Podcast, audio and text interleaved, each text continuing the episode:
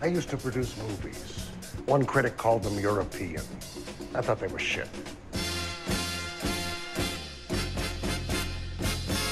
Bullshit! We do not make B pictures here at Capitol. So it's kind of a psychic political thriller comedy with a heart. but it doesn't make any sense. Okay? It's fucking stupid. Okay? There actually has to be something that happens that's actually funny. Now, what is the one thing if you put it in a movie, it'll be successful? Tits. That is fun. I can take you through it, step by step, explaining why your story stinks. But I won't insult your intelligence. There ain't no goddamn tape. Ain't no goddamn motion picture. Why are you still in character? I am a star. I'm a star, I'm a star, I'm a star. All right, we are now recording as you pump yourself full of carbonated beverage to further burp up chowder, which you've been doing for the past. I literally. this man, this man asked me, "Do I know what chowder is?" And then when I said yes, acted like I it was. Oh yes, you you are privy to the ancient Gaelic secrets of what chowder is. Like motherfucker, I've been to the soup aisle. Yeah, you know. You know the the ancient Irish art of progresso.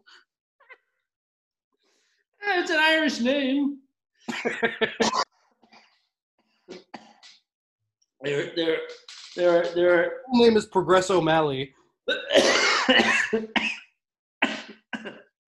Man, Progress O'Malley. Progress O'Malley does sound like a Tammany Hall character. that's not, yeah, that sounds that sounds like like a like a like a tertiary character in Gangs of New York. It, sou- it sounds like the title of like Someone who literally gets killed with a pitchfork. exactly. Yeah, yeah. Gangs in New York is so cool. It's I I I know that it is like just based on the fact that it is about like like white racism. I don't I don't mean like white people. Well, I do mean white people being racist, but like white people being Intra. towards other white people. Yeah. It is therefore your favorite movie. Oh, absolutely. Yeah. That's the only type of racism I'm cool with is intra-white racism. Is, is whites being mean to other whites. But it's also, it's also like barely a movie. Yeah. yeah. It's like a series of like racial screeds and like it is also features one. This is because this is a movie I again rewatched while sick and have only seen while like deeply ill. But like it's like that's got to be one of Leo's worst performances. He is just fucking like lost in that movie. Yeah, it's odd. No, I was I was legitimately considering what's it called, like what his performance is like in that movie. Because Daniel Day is great. Because he's great. Yeah. He's great in every movie. You don't even need to say that. Daniel Lewis is there, therefore he's great. Yeah, exactly. Yeah. What's it called? No, he's he's. I mean, like he's literally. I mean, what what do they call him? He's a method actor. That's what that is. Yeah. Yeah, yeah, yeah. I mean, he's literally a man that has like literally almost killed himself over and over again for his art and just produces insane stuff. Whether the movie is good or not, he is good in it. And Leo, also like only makes a movie at this point like every five years like he's constantly like retiring and then being like ah pta wants to make another one okay fine i'll go back one more time um, exactly, exactly, and then and then does like, I mean, how many Oscars does he have at this point? uh two or three Yeah, yeah. It's like but i could be wrong but i mean he did make nine like that was the one time he like really just whiffed on picking a script like i like just i want to know why he wanted to do a musical like what's it called? I I I I I I like. I feel like I've seen a lot of his movies, and I guess it's just kind of like at a certain look at a certain point of being like a great actor, you're just gonna be like, um, what's it called? You're just gonna be like, um, uh, like like I mean, like why not? Like I mean, why did Michael Jordan go and play baseball? Because his dad was killed by the mafia. But besides that, you know what I mean? right Oh man, man, corn chowder really goes down so good, comes back horribly. Awfully. So I think that's our cue. Welcome to You're Gonna Hate It. Um, this is a film podcast where every week we each assign the other a movie that we want to talk about. That's really the whole thing. It's just this is this week I want to talk about this movie. It used to be uh, we were trying to piss each other off, but and every once in a while that's kind of the thing. But most of the time now it's just like I want to talk about this movie. and I want to bore you with a movie, I guess. Yeah, we'll get to yours. Um, but uh, my name is Rob. My name is Rob. His name is Matt. You I haven't, I haven't done it in a while. You haven't let me. you do it every once every like three episodes. Um, Yeah. it's not a funny joke, but you've you and you don't you haven't even you can't even really give you credit for committing to it. You just sometimes remember to make this bad joke. Uh, so And at the end of the day, I'm doing this for me. Uh, all right. So anyway, I guess we will jump right into it. Uh, this week, our first film. My assignment for you is Whatever happened to Baby Jane? that's it. Roll Is that. that the, the name of the title? I was guessing. I couldn't remember. You got it right. Yeah, that's the Roll one. the trailer. Roll the trailer. Sister, sister, oh so fair. Why is there blood all over your hair? Whatever happened to baby Jane? To seek the answer to that question, we will follow a man plotting a murder. Highly specialized work. But Robert Aldrich has considerable experience in such matters. He has a dozen successful pictures to his credit. His stars are Bette Davis and Joan Crawford. The scene an Italianate villa in a once fashionable section of Los Angeles. Its halls, once crowded with the bright, the beautiful, and the celebrated, now echo only to hectic whispers, the insistent call of a buzzer better left unanswered. A telephone that has become an object of fear. A supper tray that will not be touched. A window barred against the world. A hammer. A mute scrawl crying for help. From these elements, director Aldrich has fashioned a motion picture with a curious title Whatever Happened to Baby Jane? Bette Davis is Jane Hudson.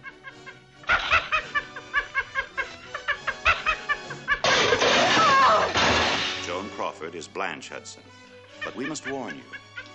If you're long standing fans of Miss Davis and Miss Crawford, this motion picture is quite unlike anything they have ever done. It is a bold essay in the art of the macabre, a venture to the ultimate reaches of terror. A motion picture definitely not for the squeamish. And we beg you, as the tension builds to the screaming point, as shock after shock assaults your senses, try to remember that this is only a motion picture. Try and remember. Get away from me! Away from me! No, we, uh, we can't show you anymore. Only when you see whatever happened to baby Jane will you know. And the answer is total suspense. All right, welcome Chowder. back. What? Corn chowder. Right. So welcome, welcome back from the trailer. All right. If you don't know what a chowder is, a chowder is just milk soup. In case you were wondering what it was. Matt, stop giving away our Irish secrets. You know how many Irish? What are the? You know how many Irish presidents For there have been? millennia, for millennia, the the the Emerald Isle has closely guarded her secrets of milk soup. You can't let the Gentiles know about it, and by Gentiles in this case, I mean the non-Irish. I'm, I'm not even kidding. You should start referring to non-Irish people as Gentiles. That would be the funniest. I, I do like I do like how Mormons took that and were just like, nope, we're gonna we, we mean everyone else. Yeah. yeah, yeah. No, it's it's the Mormons are honestly. I used to like really kind of like not like them, but in like an edge lord kind of like oh magic underwear way. Now I love them. They're so funny. They're the funniest people in the world. All right, we're getting we're edging into some weird places now. So Why? No, they're first off, they're No, all I'm hot. telling Matt, Matt, Matt, Matt. nice. All right, we're muting him for a second. Um, so yeah, whatever happened to Baby Jane from 1962, which is a uh, film. Okay, Matt, I'm gonna I'm gonna unmute you now. Um, but we're we're done with that line of inquiry. All right. I'm gonna, I'm gonna make my. Um, I, I I yelled about how Mormons love anal, and then I remember. All right, we're muting him again because he clearly hasn't gotten it out of his system. He still thinks he's like I don't know why he thinks like oh it'll be it'll still be funny if I explain what I was doing. It's all right. So yes, from uh film from 1962 directed by Robert Aldrich. He's pointing a finger at me right now threateningly. Matt, not Richard Aldrich, who's probably dead. I'm going to assume he's dead. Um but uh not going to look it up. Let's he would be like a 100 and something years old if he was still alive. Um, but Matt, okay, Matt, can I trust you to behave now? You're gonna behave. Okay. The point is, is that I was. Oh, okay, muting him again. Um, all right. So. oh, so where do I want to begin with this movie? Because now I can just kind of do whatever I want. Um. Anyway, okay. Matt, yeah, I was. I realized I was yelling it at my parents' house. Is all I was gonna say, and that's why I started laughing. Okay. Yeah, that's yeah, pretty annoying. Um, I'm a great man. Um, this is by Richard Aldrich. Yeah. Famous, famous for um, uh, um, uh, directing The Lion King in 1994 is his last movie. Finally won the Oscar. Uh, Whatever Happened to Baby Jane is a story of two women. Hold okay, hold on. I do want to talk a little bit. Of, well, no, I just wanted to correct. It's a prequel to Golden Girls. That's, is is your premise that the Golden Girls are like? Because if the Golden Girls were the women from this movie, by the time they were filming the Golden Girls, they would be like 120 years old. That's how old they were in Golden Girls. You see them women; they're so old. Okay. Well, Richard Richard Aldrich, just to correct you real briefly, isn't isn't like you know he's not he's not a huge name, but is a director of like you know he, he's made some movies. He made uh Whatever happened to Baby Jane? he made, yes, correct. Uh, but like some other notable some other notable ones are like uh, the Dirty Dozen. Oh, really? Yeah. and- Okay, I've I've actually seen that one. That's the one in World War II, right? It is set in World War II. Yes. Yeah, what was the point of that? Wait, it's like, okay, we have this really top secret mission, so let's send a bunch of criminals to do it. Yeah, it's it's a funky premise, but it's I remember watching it as a kid and being like, wait, don't they have like soldiers? Isn't this the army? they I they're they managed to like explain it well enough within the of the movie that it makes some sense. Wasn't the whole point of it's like, well, we're doing this off the books, and if you die, who cares? I think that was real really the uh the selling point is just we we were going to execute these people anyway, let's send them on a suicide mission. Yeah. Yeah, it would have been really funny if what had happened was they'd all just become Nazis. Okay. All right. Yeah. That would have been, oh my God, that would have been fun. Oh my God, you don't know comedy. muting him again. Um, just for a second. This is fun. Um, but, uh, It's a honestly the best bit on this podcast. yep, it is a good bit. See, yeah, that's pretty funny. It's and I'm enjoying it. Um,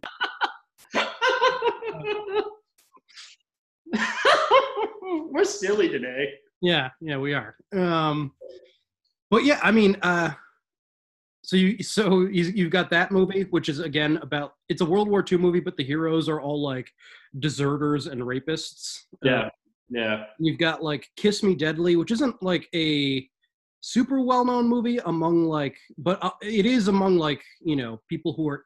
It's a noir, and it's like among people who are into noir, it's famous for being like the most acidic noir. Or, what does acidic mean in that context? just like bitter and cynical. Um, Oh, okay. Which is acidic means bitter. which I mean is saying something within a fairly bitter and cynical genre. Um, Pretty acidic. I am pretty acidic, yeah. So I I'm like pretty basic. what I'm basic. you are basic. Um, I'm alkaline as AF, fam. but I just A chemistry joke from my chemistry heads out there. There you go. And I just I just mentioned I just mentioned that because those are like those are like those are three pretty different movies, but they're like those two movies and this movie are all again sort of unified by, by their like acidity. Like this is this is a pretty acid movie too. This is a Yeah. This yeah. is- Doesn't doesn't have a lot of faith in the human condition.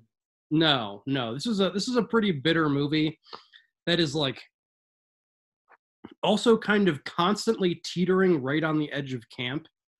Um, and I think like at times, You think really? Kind of. I mean, I, I see where you're coming from, but like, are you being sarcastic right now? Yeah, no, I'm not actually. Wait, because I just assumed that this movie was so old that it was the first to do it. Uh, what do you think camp means? Like cheesy? So That's it- what it means? not really. So it means like artifice or theatricality, like played up to the point of ridiculousness, Oh, okay. but like knowingly. To do with camp. There's nothing. I've been to camp. That's diff- different meaning of the term. Yeah, what's it called? no anti-Semitic jokes, anyone. All right, about me going to camp. Everyone, calm down. I think you were the only one who went there, but okay. No, I just want. I preempted it. That's what I did. That's what I do. What's it called? I know your girlfriend would love to make one of those. jokes. And like like see that's that's not a joke that's going to play well for an audience, Matt. Everyone's just going to think I have an anti-Semitic girlfriend now. and and not that you have like bullied my I we're not going to get into it. But um where was I going? It is a nightmare to be friends with me. Uh, we're talking about how No, campy. our, our our friendship is very whatever happened to Baby Jane esque. It is. It is. And I'm Blanche. No, I'm Elvira. You're Blanche. I'm just trying to take care of you. So just just to to get into the plot a little bit. So the movie is about two sisters who uh Blanche and Jane who are played So, I was just thinking about just. I had a teacher when I was in high school whose name was Prudence, and just what I for think about about once a year I have a good thought about like some dude, and she was like married with kids, and so some dude at some point because I figure dudes have always just basically been the same. Of just someone just being like, man, you know, I think I'm gonna ask Prudence out. Someone and some and some other dude going like, oh man, Prudence, Prudence is pretty hot. You know what I mean? And just how funny an image that is of two men talking about how all right, I'm muting him again. That, oh, it's really upsetting him this time. I'm so I'm sorry that I cut off your your your train of completely nonsensical bullshit thought. Like I get what you're saying. It's fine. Like I understand. I think everyone understands Matt. In fact, the fact that everyone understands is what makes it difficult to listen to because it's such an unoriginal thought and so off topic that it that we just need to move on. Blanche is a funny name. There you go. You could have summed it up just like that. That's fine. We all know, Matt. We all agree. Even the Blanches. We have thousands of Blanche listeners. Point is, Blanche. Okay, so yes, again. Oh my God, sorry, corn chowder. I can't say it enough. Okay, we're just. I I don't even want to be using the mute function this much. It's not funny at this point. You're just you're, you're just distractible. You're the one muting. You're the one muting. I'm muting. So anyway, You're making me do it, Matt. yeah, okay. I don't want to hurt you like this. Baby, why do you make me? Okay, I gotta stop.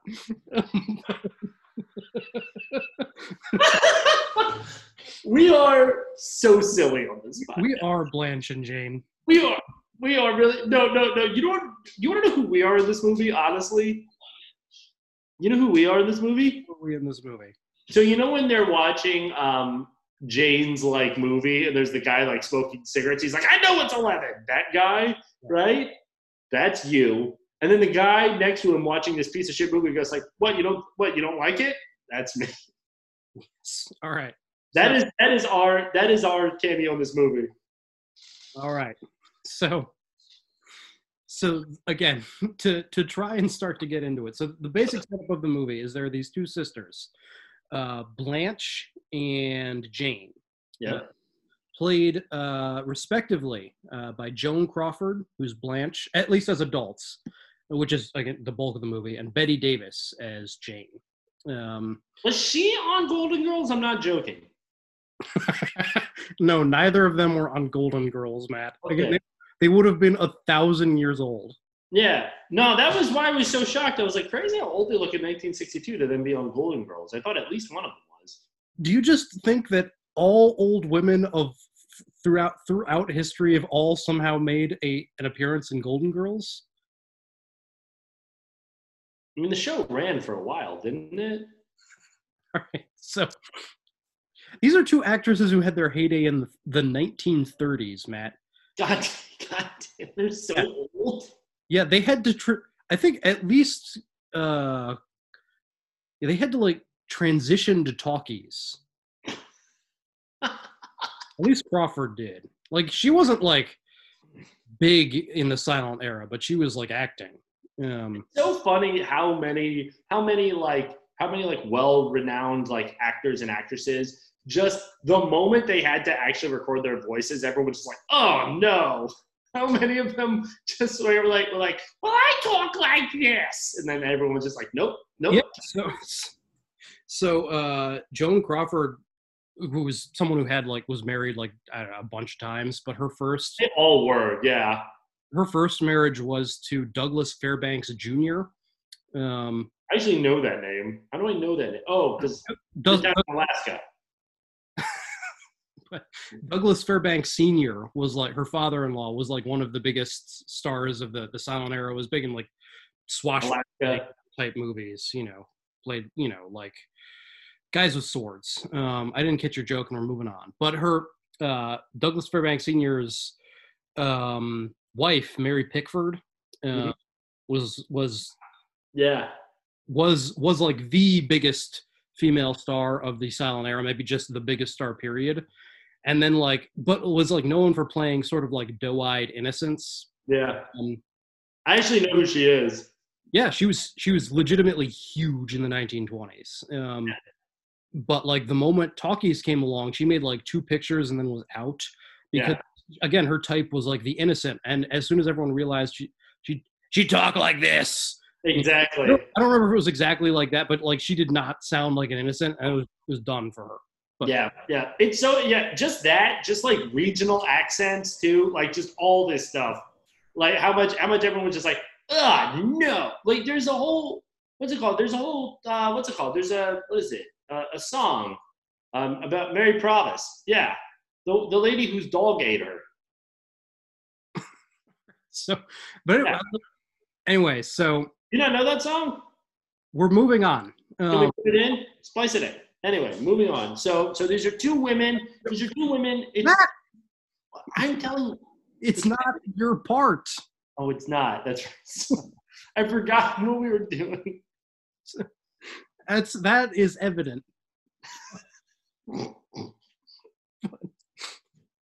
You, you remember the song with the lady getting eaten by a dog? Can we splice that in? What are we doing again? Let me tell you my thoughts on Mormons and anal sex. It's not my thoughts. It's it's science. Okay, shut the fuck up. Okay, but so what was, I, what was I talking about? Let's talk about Joan Crawford, Yeah. Yeah. who legitimately like like someone at some point should make a biopic of Joan Crawford because she like le- legitimately has like a fascinating life story. Like Is it biopic? yeah, biographical picture. It's not biopic. It's not. Is it actually not? It's not pronounced like biopsy. I've always said biopic. Yeah, I, that's a common mistake. It's one that I actually made for a time too, but it's short for biographical picture. Stop looking at your phone. Um, They do be doing that. Sorry. Uh no. What's it called? Uh uh no no I'm gonna look up Joan Crawford. Okay, well, she, I mean, she like grew up in extreme poverty. Um, was you know like abused badly as a child. We don't really need to get that into that because it's way too heavy for our little our little podcast. But like, like you know, ran off to join the pictures and was like an, originally signed as what they called an Oh God. oh god No, no, no, no, no, no, no, no, because she like this is like this is how fucking old timey and like impoverished we're talking here. Her birthday is March twenty third, nineteen question mark. yeah yeah yeah yep Yeah, exactly. yeah. Like And- literally, it is uncertain how old she was. She also one of my favorite little little details of her life story is that her birth name was Lucille Lesueur. And they had to de-glamorize her name because it sounded too much like a phony actress name. Exactly. No, we're gonna go with Joan Crawford. Yeah, Um, that's so funny. Oh my god, she's so fire though. Yeah, Not in this, not in this movie, but but but she, I, I don't know. But we're not. We, that's not the point. But if that's your type, who knows? I don't judge. just again, she was originally signed by by MGM as an option girl, which basically just meant a, a hot person they were going to keep on contract and maybe give extra work sometime. But Yeah. mostly they were going to they were there to be like a sort of it was basically their job to be like a date for someone. You know, it was like like That's such a good job though. it's like almost prostitution. Um Yeah, but that, that's a perfect. The perfect job isn't prostitution; it's almost prostitution. That's the job. yeah i i don't i so i will say i don't think joan crawford thought of it as a perfect job I would have loved it. C- congrats matt If I could just be someone's arm candy and they paid me for that, I would fucking do that in a yeah, heartbeat. it, it, it, I'm describing being an escort, aren't I? yes you are Yeah. Yeah. At least what they're supposed to be, I guess.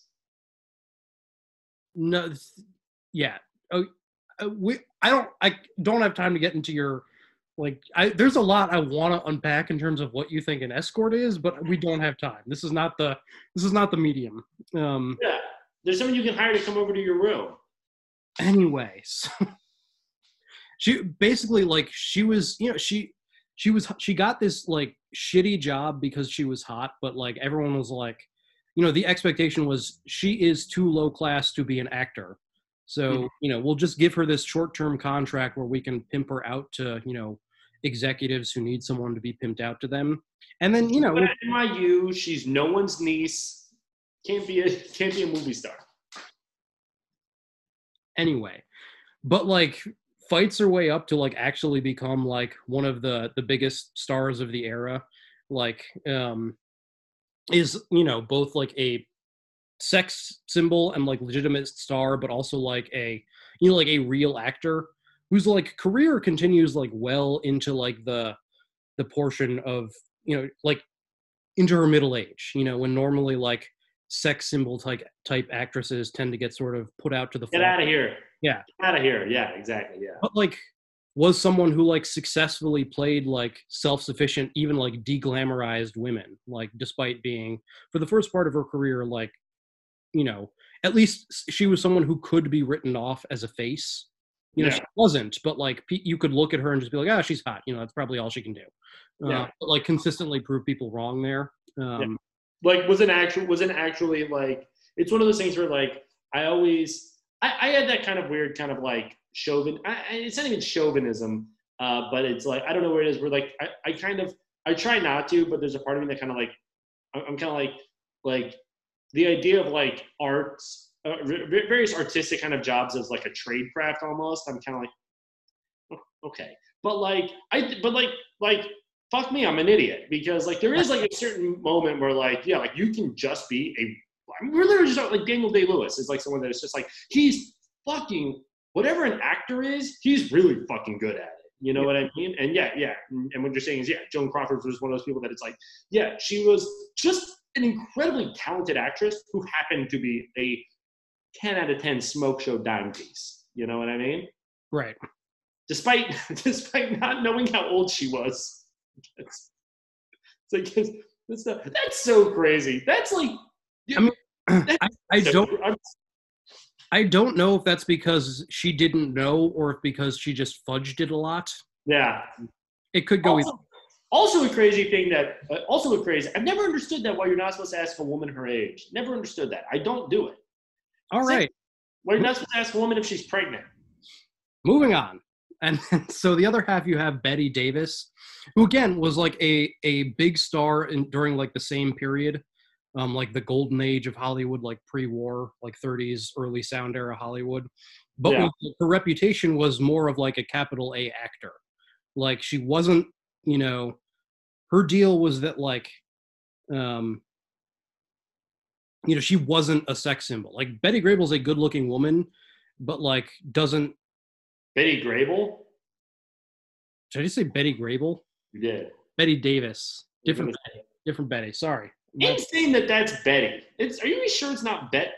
Yes, I'm sure it's Betty. Also insane because her name is Ruth.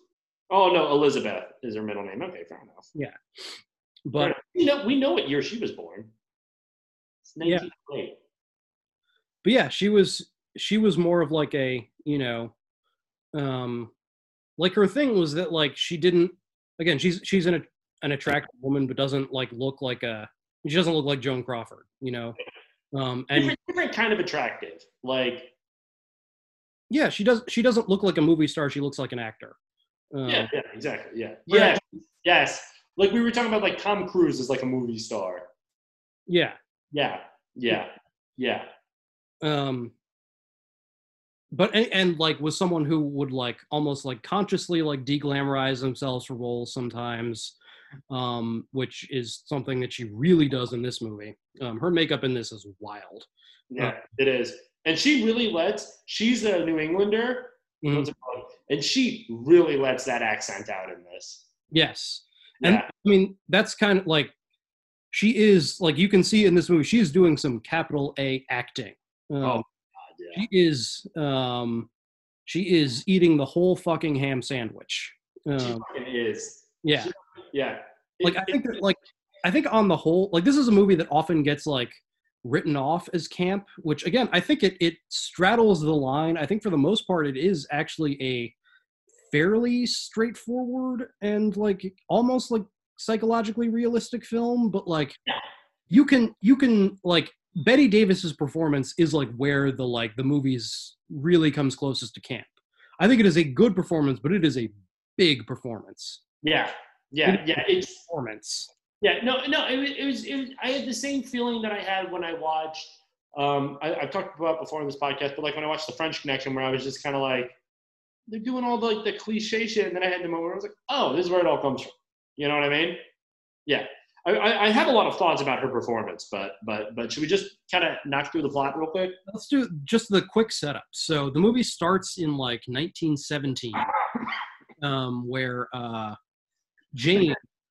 Sorry. Where where where 1917, where where where as you can tell by this scene, America was just dying for TV to be invented. yeah. So it's set on the like the, the scene. The scene that we see is uh, so basically Jane as a child is like a vaudeville star on. Uh, you know, she's a vaudeville star. She's like I don't know, seven years old or something. Yeah. she's got this very very like very hokey like daddy's little girl act that's like again because tv doesn't exist and like there's nothing to do but like either go to the vaudeville or die of typhus Exactly. Yeah. Yeah. Yeah. Everyone- We're not even in World War One for you to die there. You know what I mean? No you gotta wait a you gotta wait a few months buddy um Yeah. but uh but like just baby jane is the biggest little star on the on the vaudeville circuit and Yeah. and you know just, Just a little girl singing songs. yeah And that- That's what I was to a to a I'm sorry to a packed theater. All I can keep thinking of is how many people how many people like work their ass off in like I don't know the the the the child labor factory right just to purchase a ticket so they can see some fucking they can basically see a thing that parents force themselves to go to for the for basically a piano recital. You know what I mean?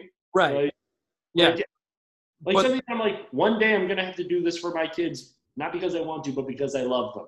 You know what I mean? And people are just like, oh boy, I hope I didn't miss the show. Just God, I I, don't know what I would have. I would have been in an asylum if TV hadn't been invented. I don't know. But yeah, but because it hasn't been, she is the hottest shit in town. Um, and uh, well, on stage is, you know, this very sweet and adorable little munchkin. Like off stage, she is just like the prototypical like child actor, just monster. Yep. Did you? Your your vape ran out. I'm sorry.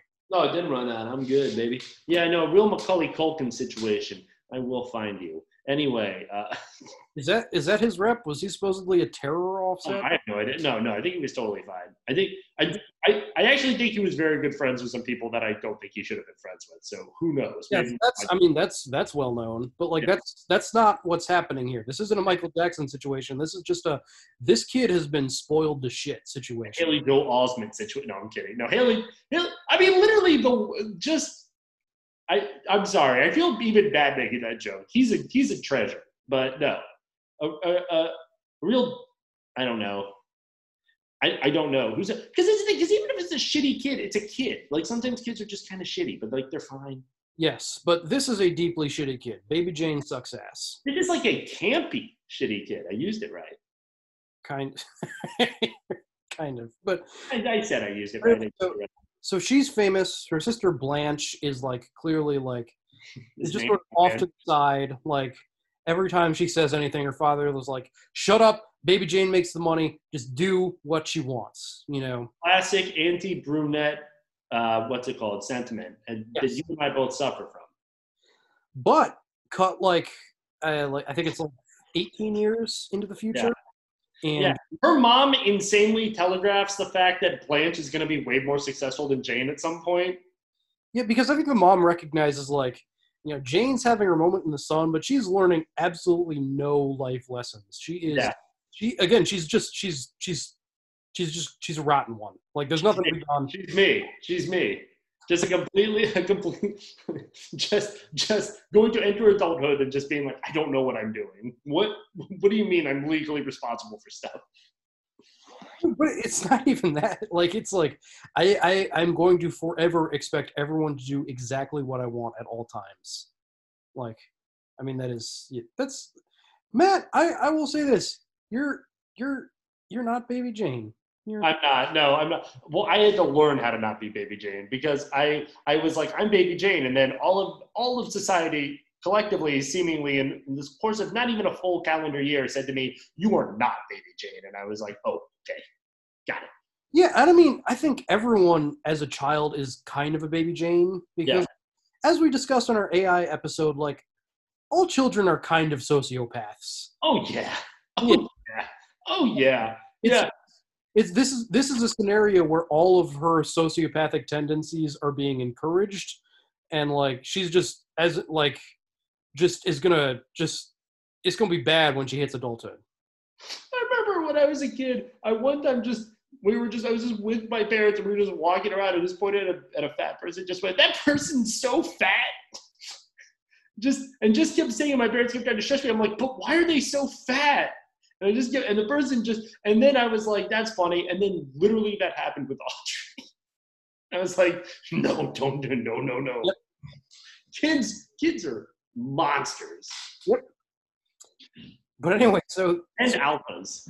so that's that's our first scene. Then we cut forward like 18 years into the future to 1935, and the action is shifted to Hollywood, wherein Blanche is now a major star, and uh, Jane is also a working actress, but only because, but she's also a drunk who is not very good at her job and is only getting work because Blanche. It's in Blanche's contract that for every studio or for every picture she makes, they have to toss one to Jane too.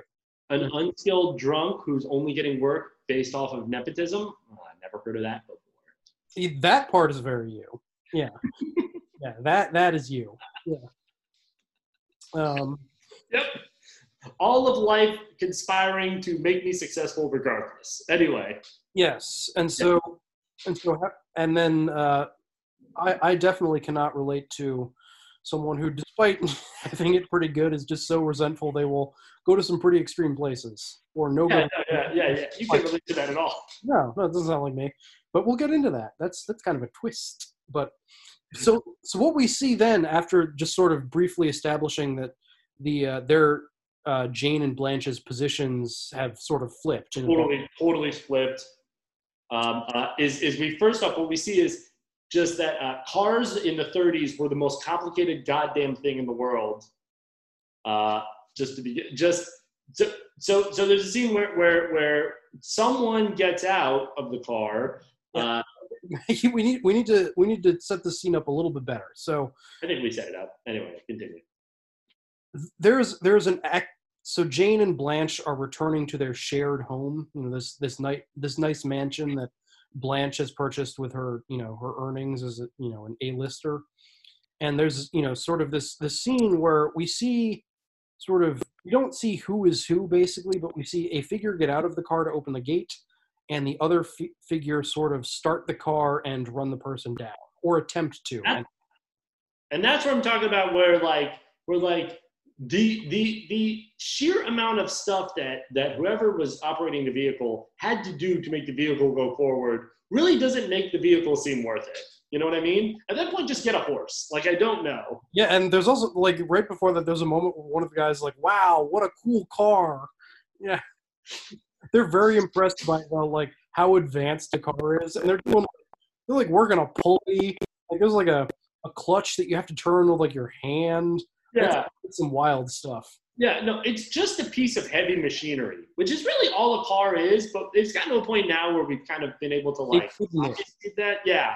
Then it's just like like you you basically have to get like a well, I was gonna say like a forklift operator's license, but they we literally do license people to have cars, so that's fair. But- you know, okay, fine, okay, fine. I'm an idiot. So Anyway, so so what we that's that's all prologue, and then we cut to the what the present day, or you know the present day in 1962, where they're both you know Blanche and Jane are now old women who are still living together in this mansion, but Jane is now wheelchair bound. You know this accident has ended her career. Um, she she which I just thought which like I got, but at the same time was just kind of like I was just kind of like I just kind of thought there's a part of me that thought it was kind of funny that they were just like, well, you're in a wheelchair now, you can't be an actress, which like I get, but at the same time it's also kind of funny to me that they were just like, yeah, no, that's it. You can't walk, can't act. Everyone does that. the, the 60s were not like this period is not big on like disability rights. Yeah, exactly.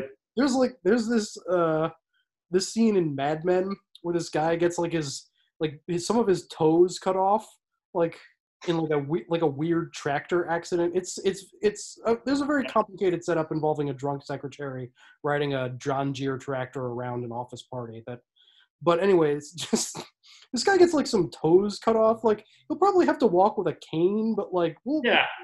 workable. And they'll be like, ah, too bad. Guess that guy's not gonna have a career in advertising anymore.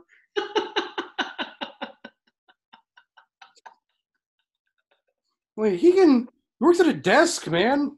Yeah, he's literally sitting down. He's fine.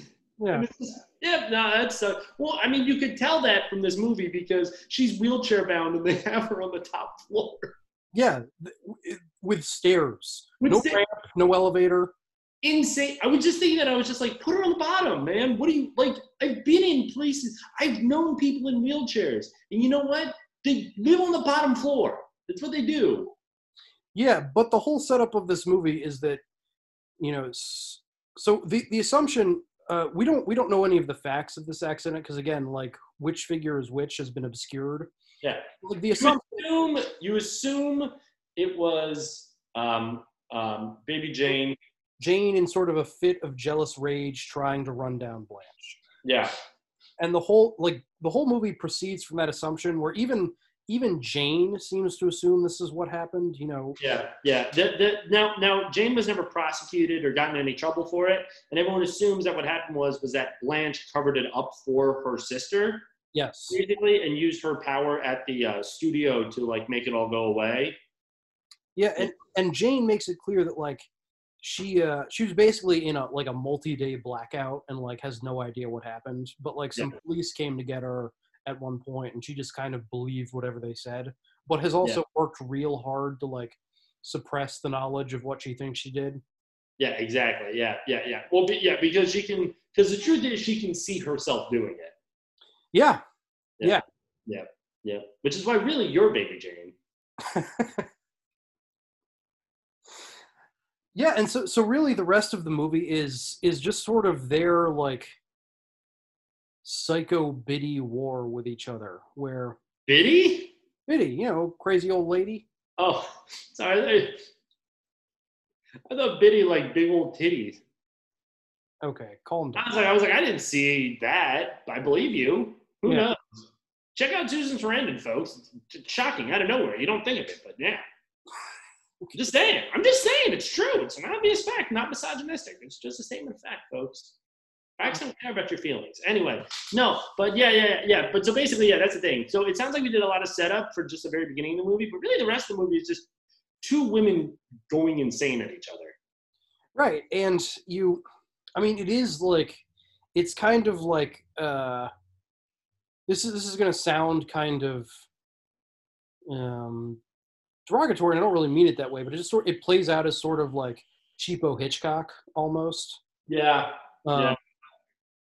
Yeah, yeah. Where you have like where you have like one I don't think I'm gonna use this right, but like a Pollyann, I guess, who's just like in like Blanche, who's just like who's just like like like like like an like an actress that actually enjoys getting fan mail and it's just like they're always so kind and it's just like a, a like lawful good um coded character basically Yeah, right? Jane seems like the obvious, um, like chaotic evil or uh, sorry, uh, Blanche. Rather, see, it, it I, I keep getting tripped up because it's because there's a Joan actor and a Jane character, and I keep wanting to be like Joan. and a, and a Bette and a Blanche Yeah, but no, no.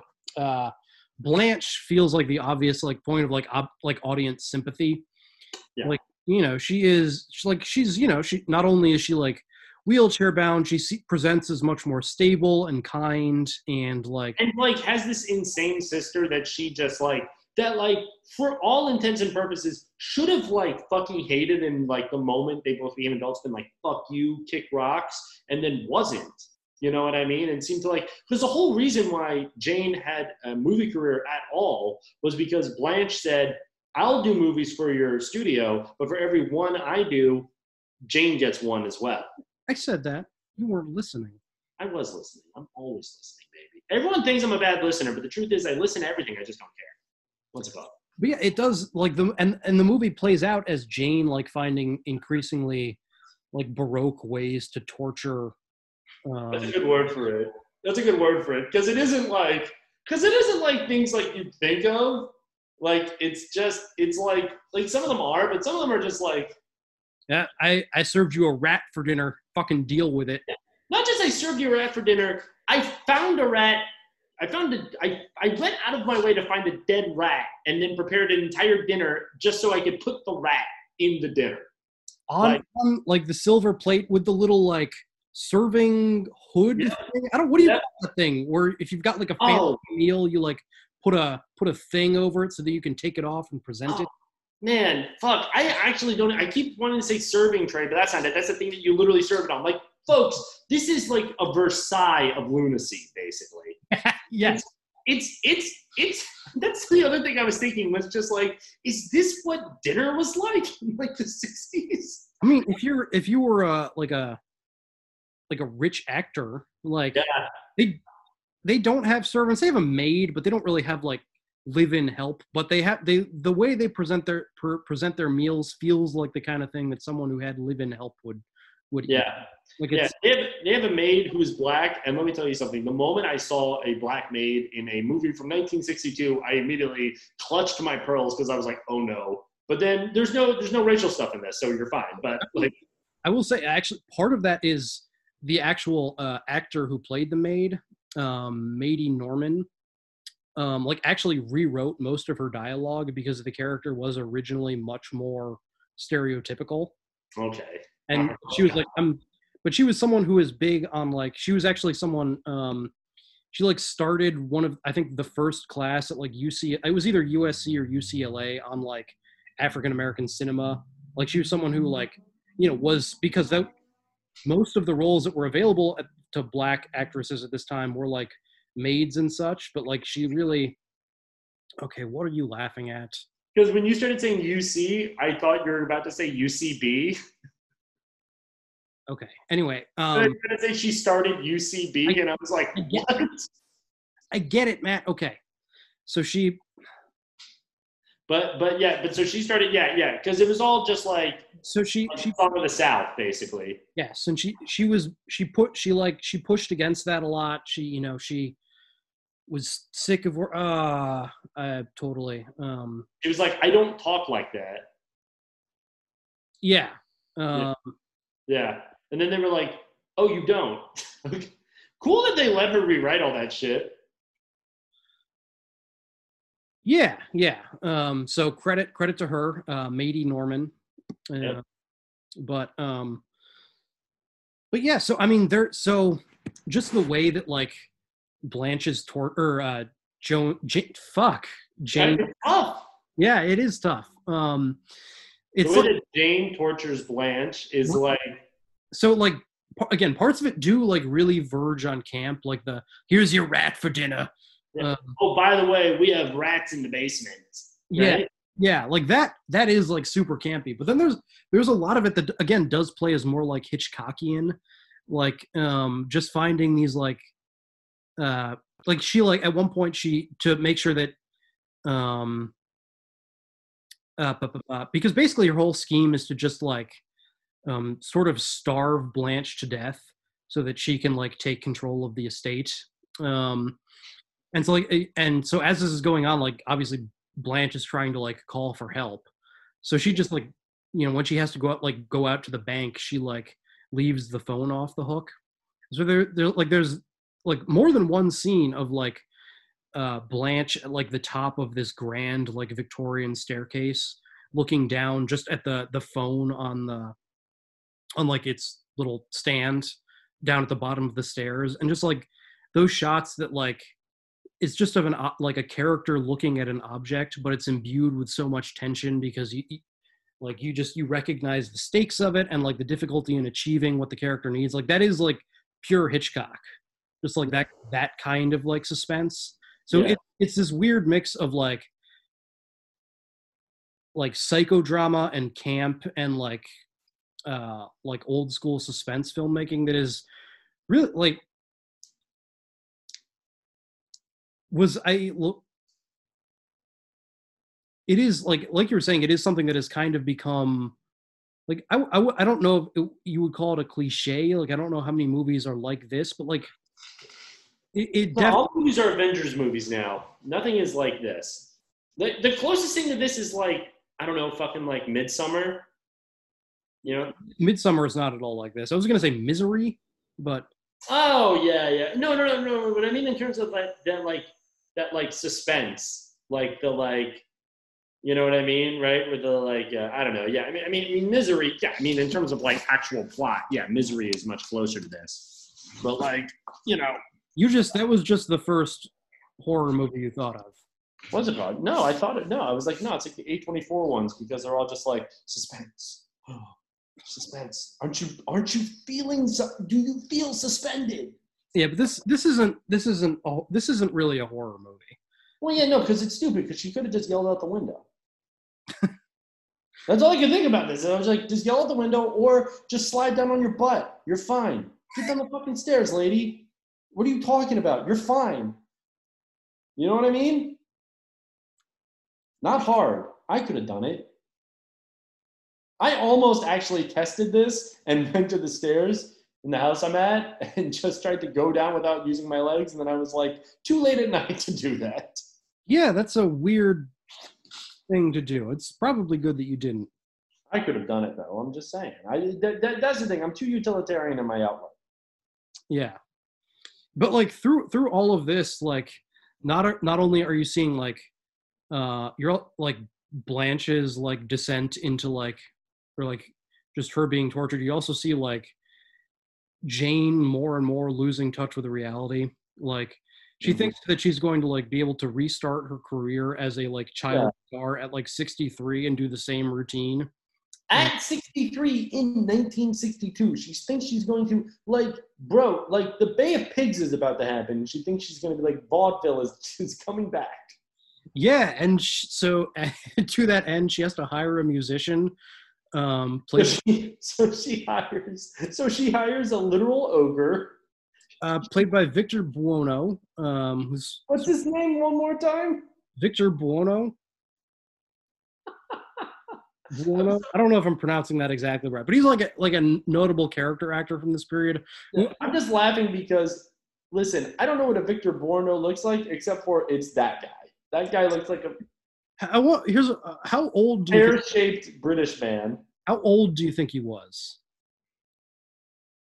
Oh man, I feel like I'm gonna say like 35, but it turns out he's like 22. Yeah, that's exactly it. Yeah, he's he's really young. He's like 23 or 24 in this movie. Um, he just, he just, he just looks like like the British version of one of the people in the Texas Chainsaw family. kind of, yeah, eh, but like he's like as low rent as like Baby Jane is at this point. He's like the one guy who would like even consider taking this job. Yeah, he's a man who can play piano that still lives with his mother. Yes. Um, Yes. but is is like seems to be talented somewhat, but also is like at no like uh um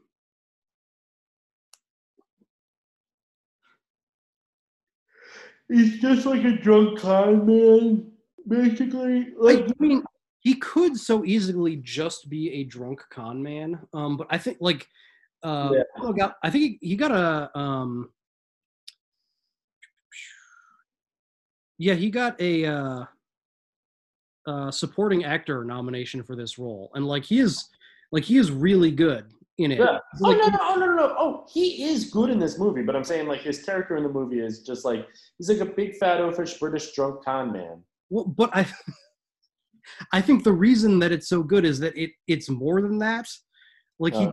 he does like imbue it with like he's someone who kind of because he knows he's sort of being conned too, and he knows he's sort of conning her, but um, He's an NPC.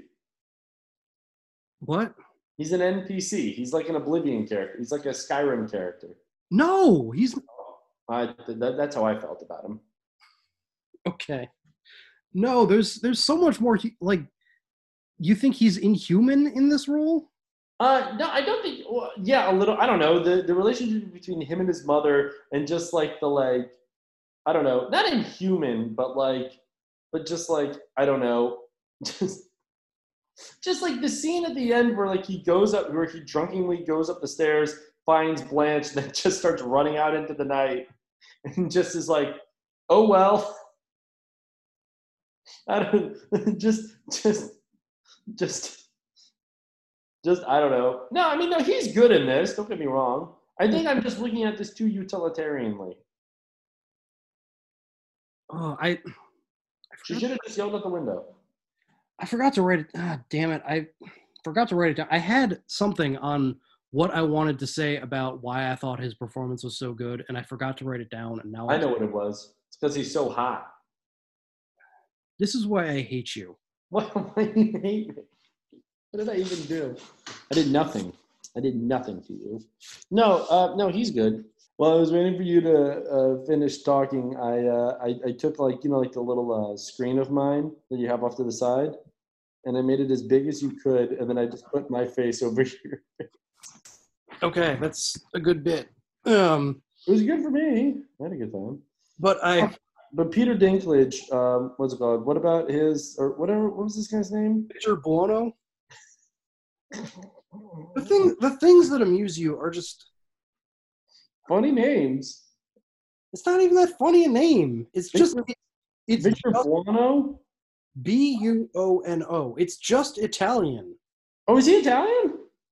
Uh, No, he's English. It just sounds Italian. I don't know. I don't know. I don't know the.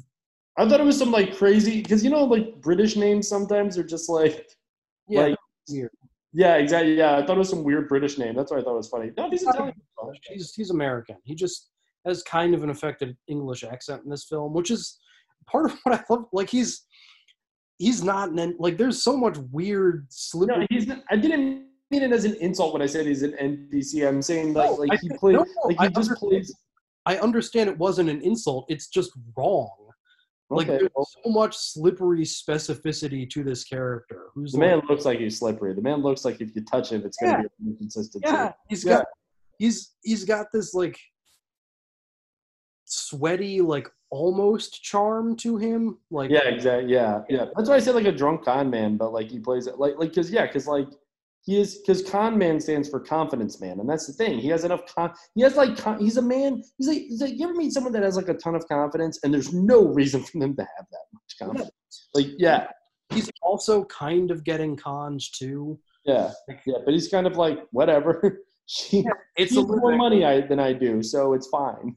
Yeah, it's it's a living. It's a Yeah, yeah. it's a live- yeah. His mom is like, his mom is like, she's a freak, and then he's just like, who cares? Yeah. Yeah. What's it called? but uh, Yeah.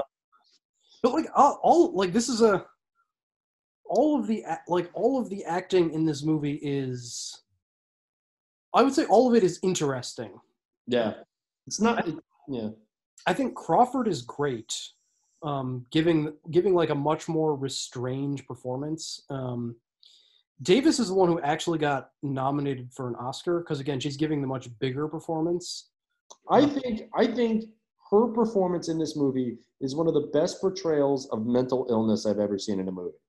Like it's because not, it's not a sensitive portrayal and it's not even really a nuanced portrayal no, no, but I mean, like at a certain point, listen, I'm sorry, mental illness is very serious, and sometimes it's also kind of funny.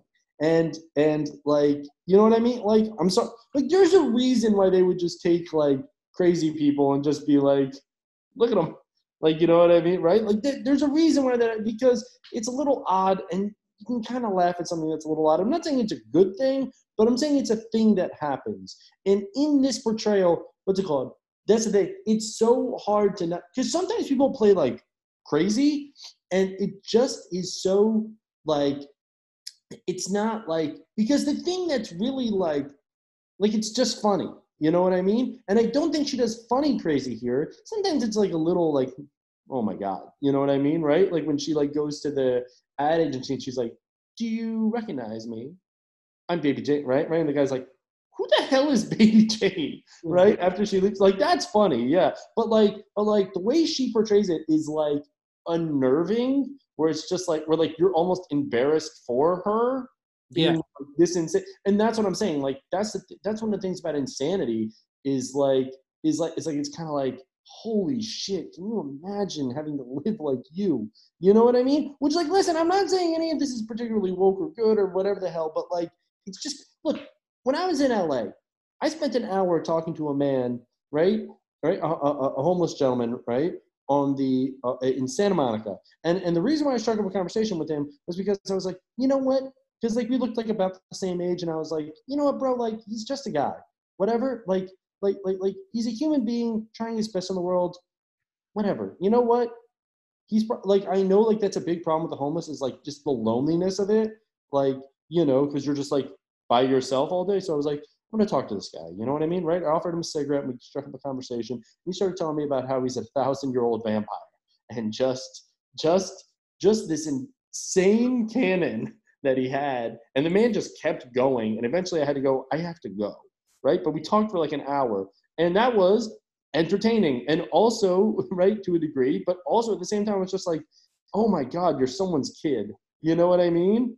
And like and it was unnerving talking to him and that's what her performance in this is. She's just no, no, no, no, no, no, no. That guy you talked to was a human being. That was a person. This is a cartoon character.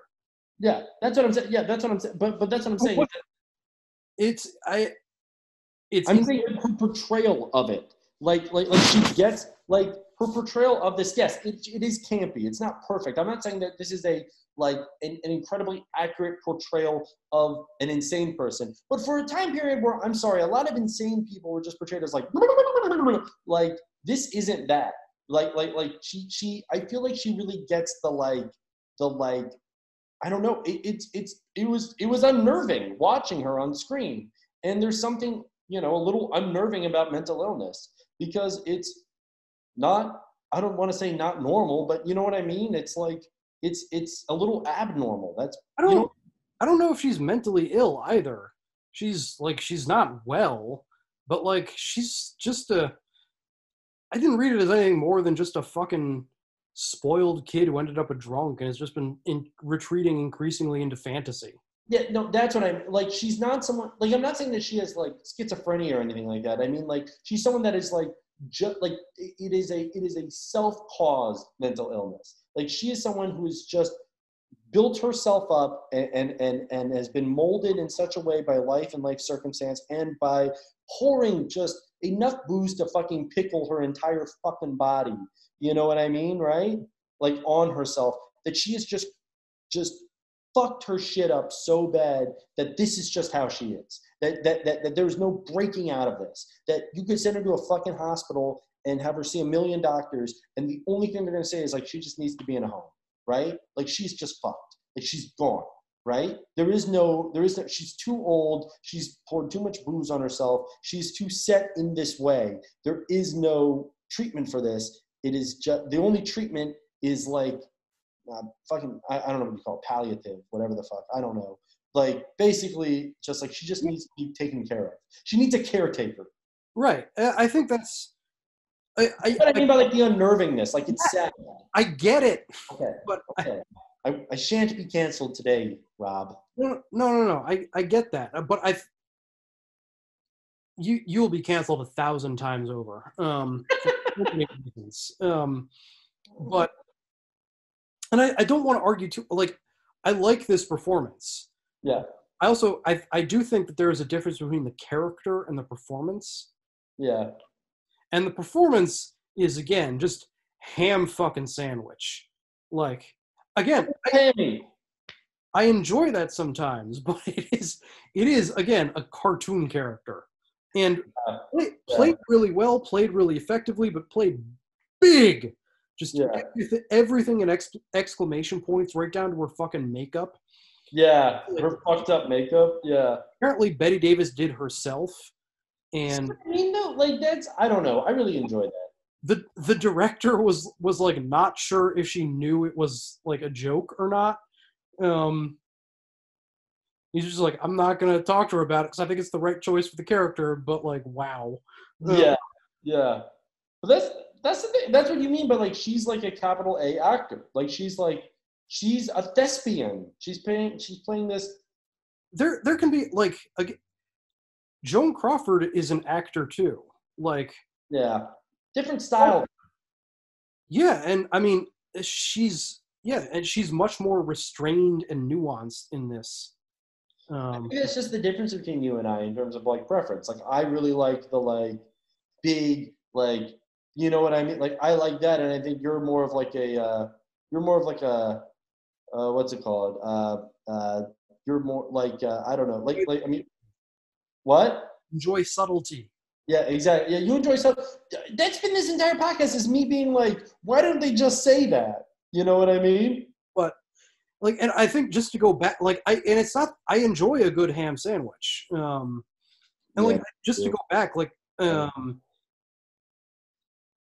like daniel day lewis is like i think part of what makes him this is totally going off on a tangent i was just thinking about it earlier so now i'm going to work back to it because it's relevant again Good. but like Daniel Day Lewis, I think part of what makes him great is he is this this very method, very psychologically realistic um, actor who like grounds himself in like detail. Who'd be like, I need to go and like learn how to like, you know, be whatever I am in this movie. If you know, if I'm gonna, um, yeah, I'm gonna I'm gonna actually become a tailor. yeah, exactly. I'm gonna actually become a tailor. I'm gonna learn everything I can about Abraham Lincoln. Yeah. talk in his weird voice. I, now, now, now, I am the president of the United States, clothed in immense power. Um, I'm going to talk like this for a year because I'm Daniel Day Lewis. Folks, if you don't know what he's referencing, it's the fact that Lincoln's voice was said to, and I quote, uh, be like a, a tea kettle. I'm just, I'm doing an impression of the movie Lincoln, Matt. I know, yeah, but in case they haven't seen it, I'm saying that that, that, that is the historical, that is what people said he sounded like. Okay. Yeah. Versus me, I appreciate Daniel Day Lewis because he tried to fight people. Not even done. You just interrupted me. Shut the fuck up. guys. I thought you were done. No, the only reason you would possibly have to think I was done is that you started talking.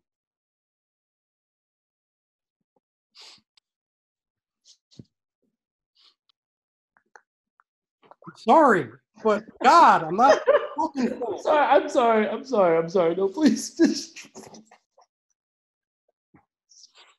Okay, so he like again, like he, he's known for being method. Like He's known for being very method, which is all about like again like nuanced, subtle psychological detail, like realistic. But he's also like a like a theater actor who's who can give these like big theatrical performances too. Where it's this, it's this like really unique and fascinating marriage of like two like seemingly opposed style of acting, like the big and the small, which I think is is why he's such a, like such an interesting actor and like the like hands down favorite for like best of his generation. Easily. Oh yeah, yeah. Why he is like one of those guys that like our grandkids are gonna know about. You know what I mean? Yeah. Just without us telling them, they're just gonna like be like, oh yeah, I know Daniel Day Lewis, right? Like you know what I mean? Yeah, yeah. He's gonna be like a Kirk Douglas type. You know what I mean? You go you back you go back to Kirk Douglas a lot. Why do you like Kirk Doug? Not that there's anything wrong with Kirk Douglas. He's just the like go like every time you want to re- reference like a golden age of Hollywood actor, it's always Kirk Douglas. He's the only one I know because he's Jewish. okay. Anyway, so but yeah, like I part of what makes this movie interesting is there is, there is again sort of that combat in in acting styles where you've got like the you know that the ham sandwich and the like the more restrained nuanced performance. And, mm-hmm. and, and it's interesting that the more like the subtler performance is coming from more of the like the person whose reputation is more of a movie star rather than an actor um, yeah, and then the actor is the one hamming it up, and then I mean that's that's less surprising. Like actors Yeah. do love to ham it up sometimes. Um, Yeah, I mean, I mean, well, that's the thing, because because what do we always say about actors? At the end of the day, they're all just kids on the back of the bus singing. You know what I mean? That's who they are in their soul. I, I think there are like varying degrees of like how much that's true about individual performers. Yeah, well, yeah, of course, yeah, yeah. There's nuance there, right, right, and then that also different. But but but what I love about this movie and why I actually loved about this movie was that like having those two, like like you had a dialectic, you had a dialectic present throughout this movie, and I really like that. Yeah, and I mean that's aided by the fact that um like Crawford and Davis reportedly and and this is the kind of thing like reportedly hated each other. um I knew it. like like to the ex- like to the extent that it has become like Hollywood legend how much they hated each other. Like it's it's like kind of hard to know how much of it is true. Yeah. How much of it is like just become its own myth at this point. But like the like the Crawford Davis like feud is like the kind of thing that has become like it's it, like self sustaining just in terms of like mythology at this point. Like Yeah, yeah. yeah. um Like, like, like, where like you half the stories you're just like I don't maybe. Yeah. But like most famously, like Davis, because she gave the bigger performance, is the one who got an Academy Award nomination for this movie. Mm-hmm. Um, but Crawford engineered it that uh, so one of the other best actor nom- or best actress nominees for this year was uh, Annette Bening, who during the Oscars ceremony was off in London doing a play and so could not attend. And so Joan Crawford engineered it so that she she talked to Annette Bening and was like, "Hey, just in case you win, you're going to need someone to pick up the award for you. Is there any chance I can?" She, shut the fuck up. No, she didn't. No, and Annette Bening ended up winning, so Joan Crawford ended up picking up the Best Actress uh, Oscar that year over Bette Bette Davis. Um, and there there are stories again. It's like entirely who knows if it's true, but like Bette Davis at least insists that Joan Crawford actively campaigned against her winning oh my god. which which like at the end of the day like hurt joan crawford almost as much as bette davis because neither of them really got paid that much for this movie because it was Yeah. super low budget what they got were they got scale or points you know basically they got a share of the profit um, and if that, you, that doesn't still happen. No way that still happens, right? yeah, I mean, it's like it's certainly like the kind of thing that has declined a little bit recently. Yeah. Like it's still like, you know, it's not an uncommon arrangement. Like, um, I Yeah. for like War of the Worlds, like I think Steven Spielberg and Tom Cruise combined got like fifty percent of that movie is like.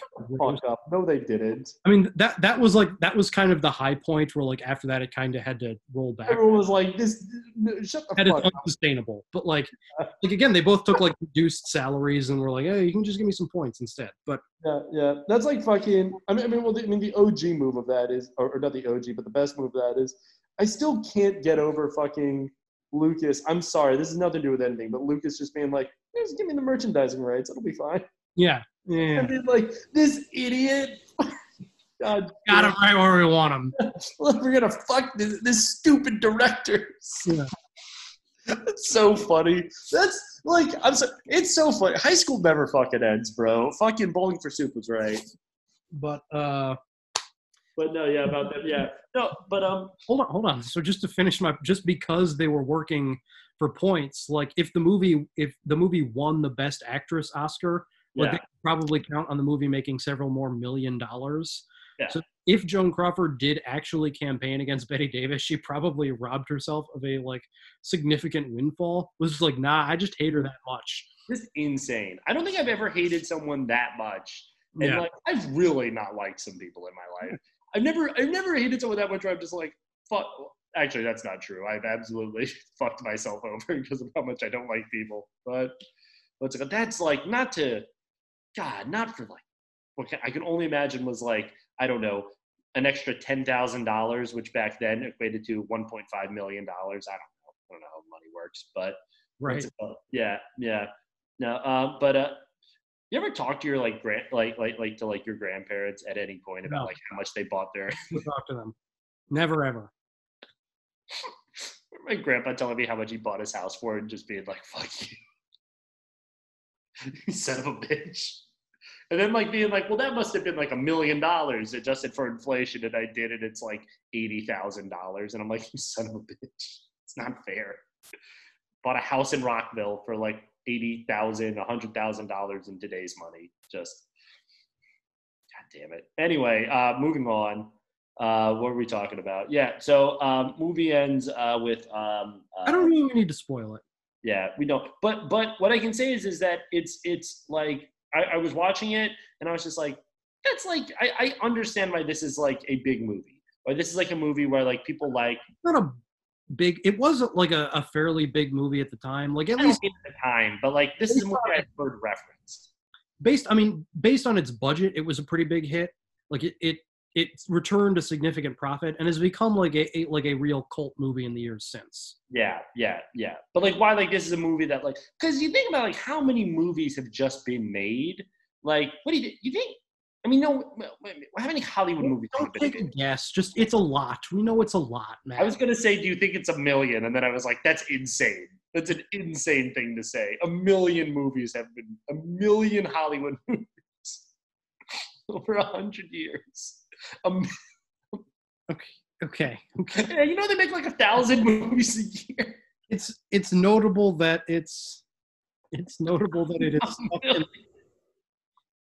it's notable that it is stuck in the public consciousness. Exactly. Yes, and I was like, I get why. Yeah. A million movies. a million A mi- with an M. Oh my fucking god.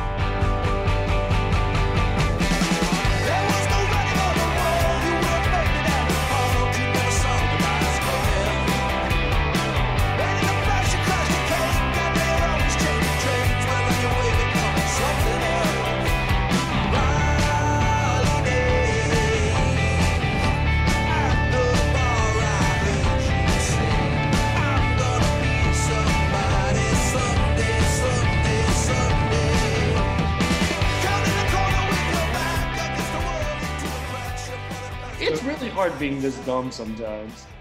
Is this a recommend on your part, Matt? Oh yeah, yeah, yeah. Go see it. Yeah, why not? Yeah, yeah. Bette Davis is great in it. Everyone's great. It's a well acted movie. Everyone's great. What's her What's her name? Uh, Elvira. She's great in it. Fucking uh, Victor Hugo. He's great in it. Whatever the hell his name is. Uh, fucking Yeah. Victor Hugo. yeah, Fresh comedy. Yeah. Linda yeah. Did you ever see that movie Hugo? Yeah. It's Yeah. fine. Yeah, that's. I remember watching it and being like, "What a perfectly nice bike ride. I'll never take again." Yeah. You know what I mean? Yeah. Anyway, uh, Hugo, folks. That was, in that, that was in that period where every director had to make their 3D movie. Um, yeah, Just yeah. kind of Remember- it and Remember when, remember when everyone was just like, man, 3D is the big thing? I'm like, I remember 3D being a thing when I was a kid. Like, I don't, what is the point of this? Yeah, you had the red blue glasses. Let's not totally blow our wad on 3D because we got we we're gonna be talking about that some next week. Oh yeah, jeez, Yeah, jeez, Louise. I just I just watched it and I have thoughts. Wait, what movie? All right, well, I guess I guess this is gonna be a surprise for Matt too. But This is the thing. This is the best part about being friends with me is that you can you can literally tell me to my face what you're going to do to me and still surprise me. We discussed this together. We had a we had a lengthy conversation about what we were going to do with this next chunk of movies. No, I know what we're gonna do. I don't know what movie you're talking about though. Okay. All right. Well, we'll get it. We'll get into that at the end of the episode, I guess. I guess I have a surprise for Matt. What movie am I assigning you? You really don't remember what we're doing. I know, I know, I remember what we're doing. I don't remember what I'm doing. You clearly don't remember what we're doing. I remember what we're doing. Okay. So Not spoil it. I'm not gonna spoil it. let's let's uh let's uh, let's set aside our discussion of what have what of this film and also Matt's just sundowning um, and move on to our second film uh, I'm too young to be like this. um the green hornet God, this is gonna be. It's so funny. We probably spent about two hours talking about Baby Jane, and I feel like we're gonna spend about thirty minutes talking about the Green Hornet. directed by michel gondry roll that trailer I'm already crying.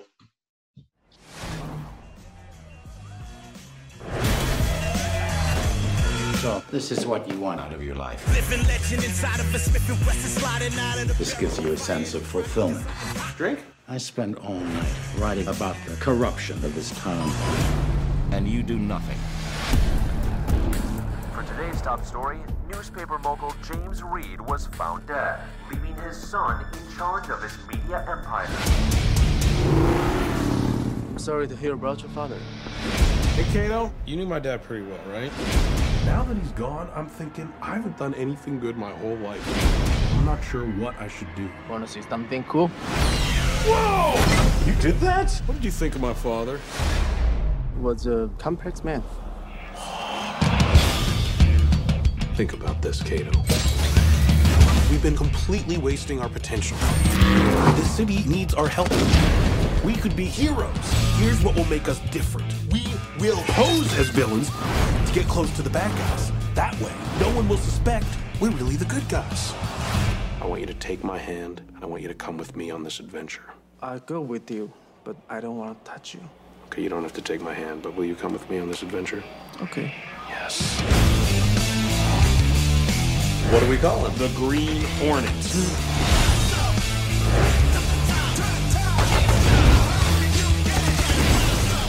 I'm Lenore Case. I'm the new secretary. Perfect. I want the head of the Green Hornet, and I want it tonight.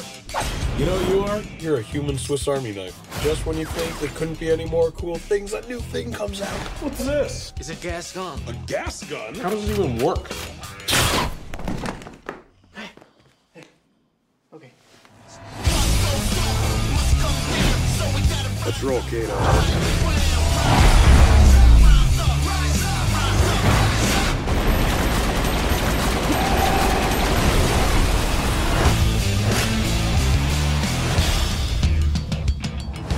Red light, stop! Stop! Camera got us. Can I shoot one?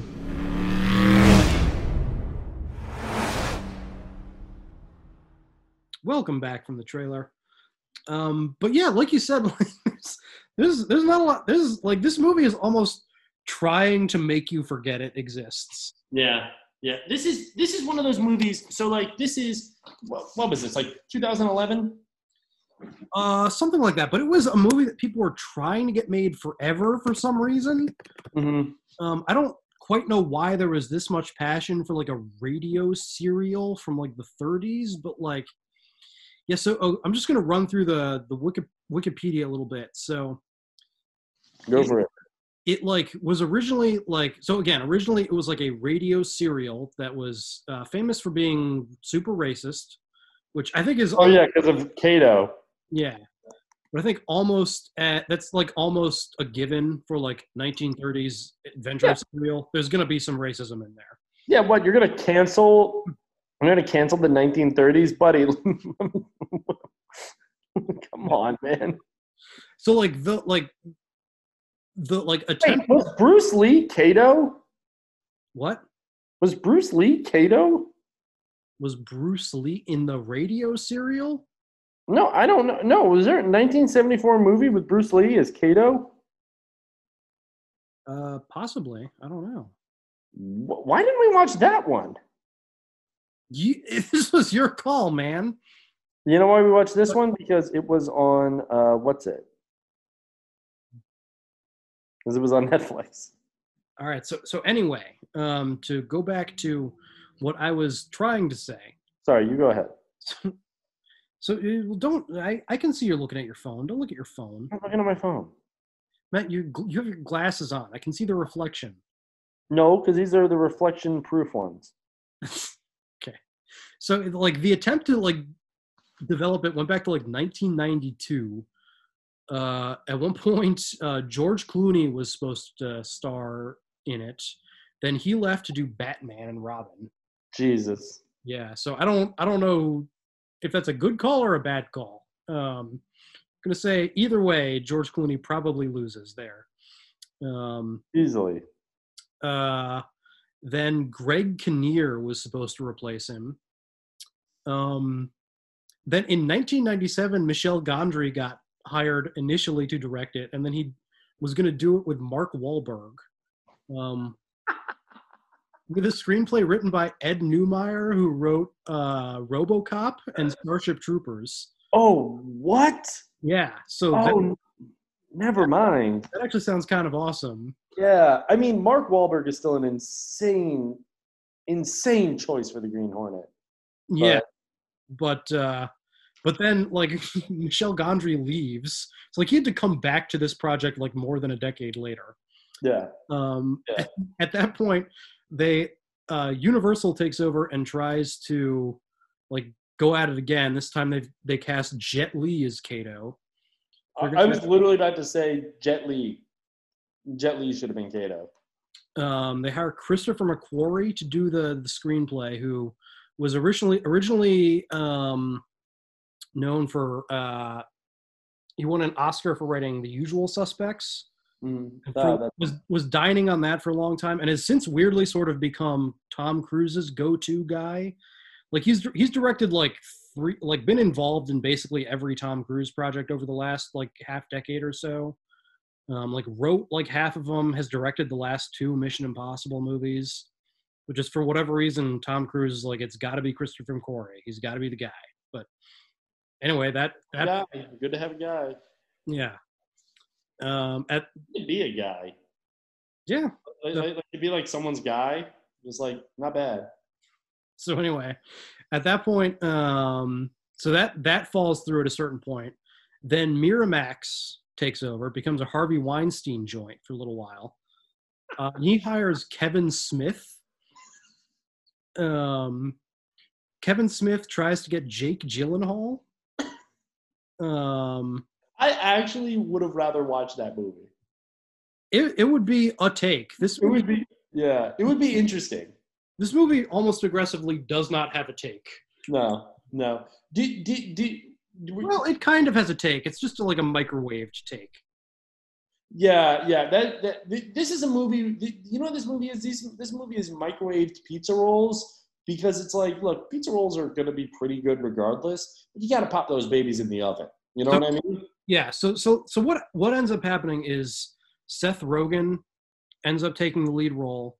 Mm-hmm. He writes a script with his buddy Evan Goldberg. They wrote like Superbad and Pineapple Express and all those movies together.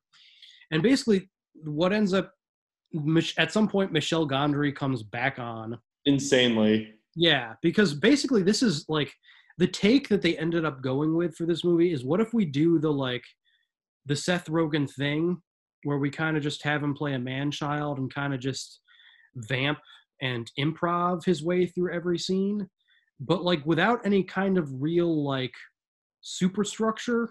Yeah. Like without this being a comedy. Yeah, I mean it's it's not like from what I understand their pitch was like what if we make this movie like we, we take the Green Hornet character and we make it like 48 hours. It's like an it's like a buddy cop action comedy. Yeah. Um, Yeah. Yeah. But it's not a. This movie is not a comedy. I'm going to say that right now. It's not because it's not very funny. I think it's well okay. So you, it, It, it had its moments. It had its moments. it's not really an action movie either because it's not propulsive in any way. Yeah. Yeah. It's, yeah. It's true. I think I think it, it doesn't know what it wants to be. Uh, Yeah. So like the first half of the movie is all like origin story, and that's like I think the movie actually picks up a bit in its second half, but like Yeah. Definitely a better movie in the second half. but like the first half is fucking interminable where you're going through like uh Seth Rogen's a party boy, his dad is a billionaire newspaper magnate, which I feel like is kind of- I don't No, sorry, not just a. uh, don't- Sorry, I have to say this. Not just a billionaire newspaper magnate, but a billionaire independent newspaper magnate. yeah, doesn't own a conglomerate, owns one No. paper, One one single paper, one paper, and is also the editor in chief. and writes op eds. Yeah. Which Uh, I guess, like, I mean, anyone can write an op ed, but like, but like, people are like, oh my god, you see, he wrote an op ed. He's writing again. Like, but like I don't know if there's ever a point at which um like a guy who owns one paper would be would own like a fucking castle. But it's, Yeah. it's certainly not 2011. No, like they kind of pay lip service it, to it at one point when Cameron Diaz is like, "Yes, I know the newspaper industry has changed significantly because of the internet." Um, Yeah. yeah, ex- yeah, exactly, yeah, yeah. Where she basically is just like, yeah, this is insane. the plot of this movie. it's not even that. It's like they're not even like lamp lampshading how insane it is. It's literally just a tossed tossed off thing to like prove that Cameron Diaz knows things about journalism. Um, but like the, the whole setup of the movie is that like Tom Wilkinson, who's like the you know he's again he's he's the newspaper magnate. He runs fucking Making, making his second appearance in in in uh, in in in the "You're Gonna Hate It." Uh, what's it called? yeah. Get it? Yeah. Is this is I never expected I would say this, but he was way better in Black Knight. Um, like this is he actually was. yeah. Like this is this is a really poorly wit- written role. It's like his whole thing is just to be like the disapproving dad and it's not subtly written. But like not just the disapproving dad, like like the I don't, I don't know why they do this movies, and we, we watch this movie together, which poor you, but we watch this movie together, and and, and and it's a thing that movie dads do, where it's just like it's just like, oh, I am going to be evil, like I'm just going to be a mean, bad person, a terrible father. Like the first scene in this movie is literally him just scarring his child for life. it's, it's not even it's more just like you're in my way like it's Exactly. Yeah. disinterested dad who has like real shit that he needs to get to and you're just kind of standing in his way Yeah, yeah, yeah. But but like goes out of his way to be a dick to you. Yeah. is like just to he wants you to know that you're in his way Yeah, Um, yeah. It's just like, by the way, son, I hate you. like, what the fuck? Why? yeah it's it's, it's pretty bad scripting um Yeah. but like but the whole the whole idea is he fucking runs this town man even in 2011 if he writes one op-ed about hey man things are kind of weird out there right now i wish we'd all just be nicer to each other everyone fucking pays attention Like- Yeah. like the, Yeah. the the ultimate setup of this movie is that like the evil da is like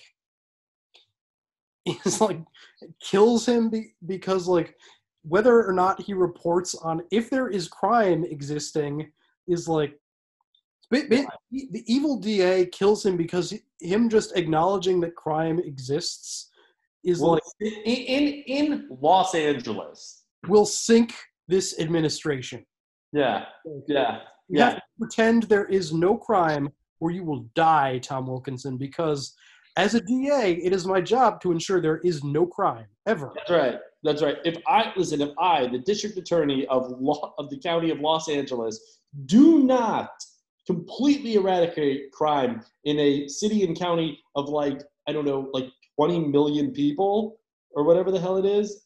I don't know. LA's. I mean, if you include LA County, it's like it's oh, so. Yeah.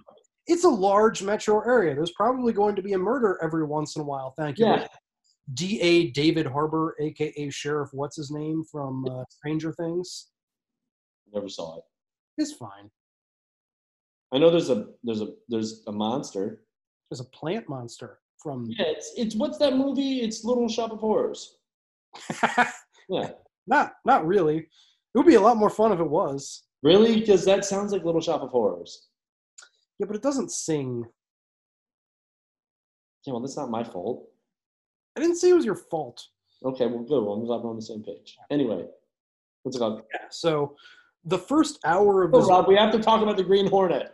Ugh.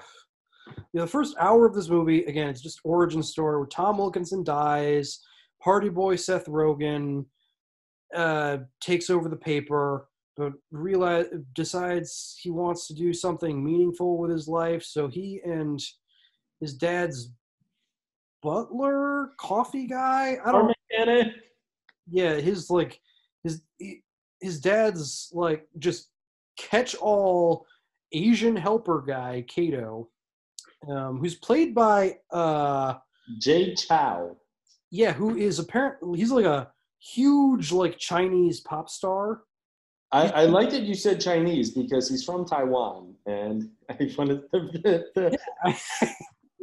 yeah no taiwan aka china Chiang Kai-shek is the rightful ruler of china thank you um, Wait, wait, that's where you're going with it? that's where i'm going with it yeah No, no, no, no, no, no. Because I reading the tea leaves, not a, not don't mean that racistly, but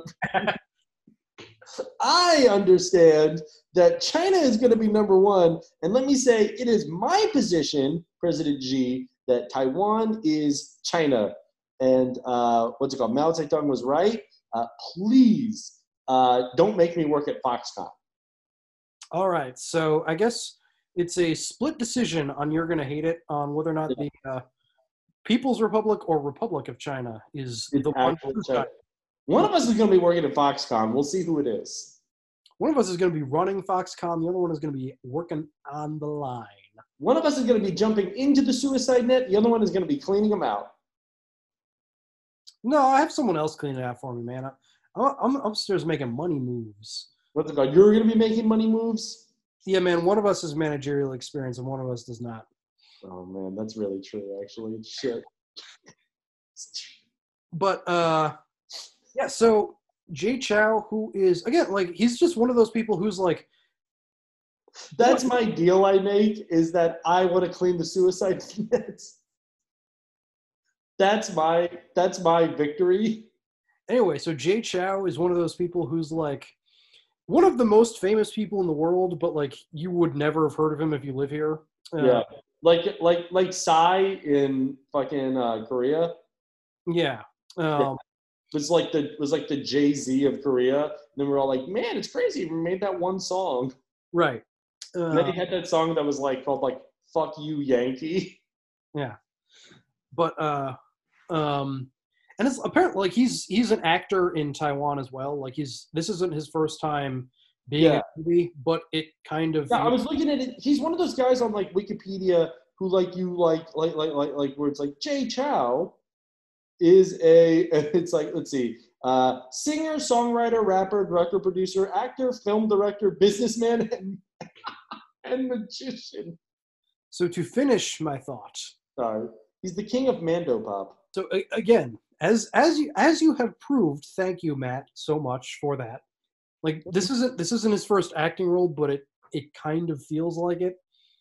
Like yeah, I he's this I I I am sure just based on like his level of fame, he must be a deeply charismatic person. It does not come through in this performance. well it's tough because he like I don't know how else to say this clearly just doesn't speak a lot of English Yeah, this feels like a he learned his, some of his lines phonetically situation.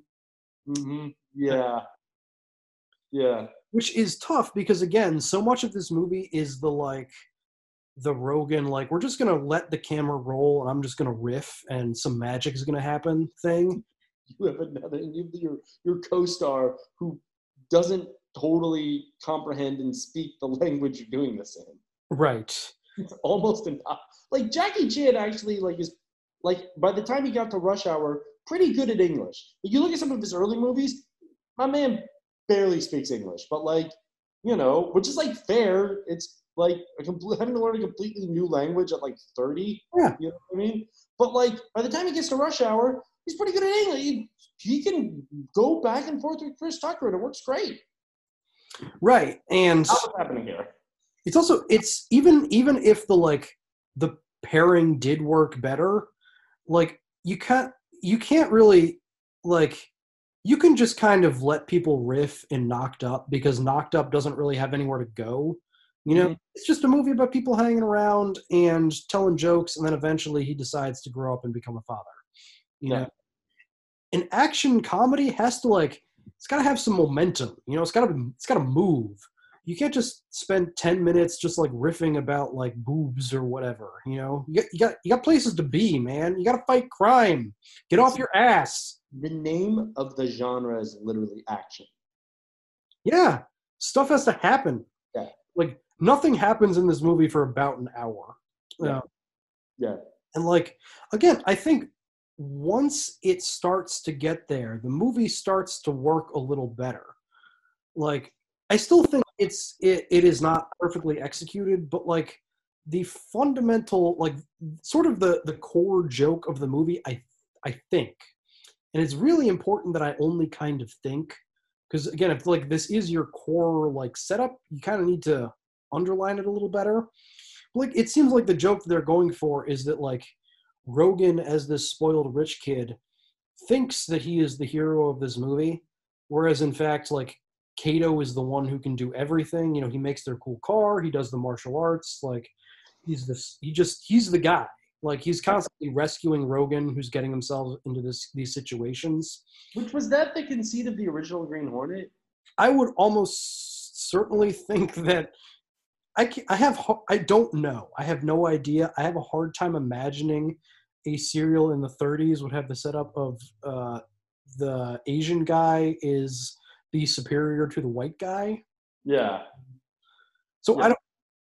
If if that's what they're going for, I think that's uh, that's you know that's a pretty good subversion of you know the original. Like that seems like a how you would ha- almost have to update it because otherwise having like again just having a subsidiary asian butler would be pretty like that's the only way it can work it can only work if he's actually the superior of the two in 2011 Yeah, exactly. Yeah, yeah. That's the that's the only way. Yeah. No, I, I'm just reading it real quick, and no, it does not appear that in the original he is supposed to be inept. And honestly, like that is, I will say, kind of an interesting way to reboot it. You know what I mean?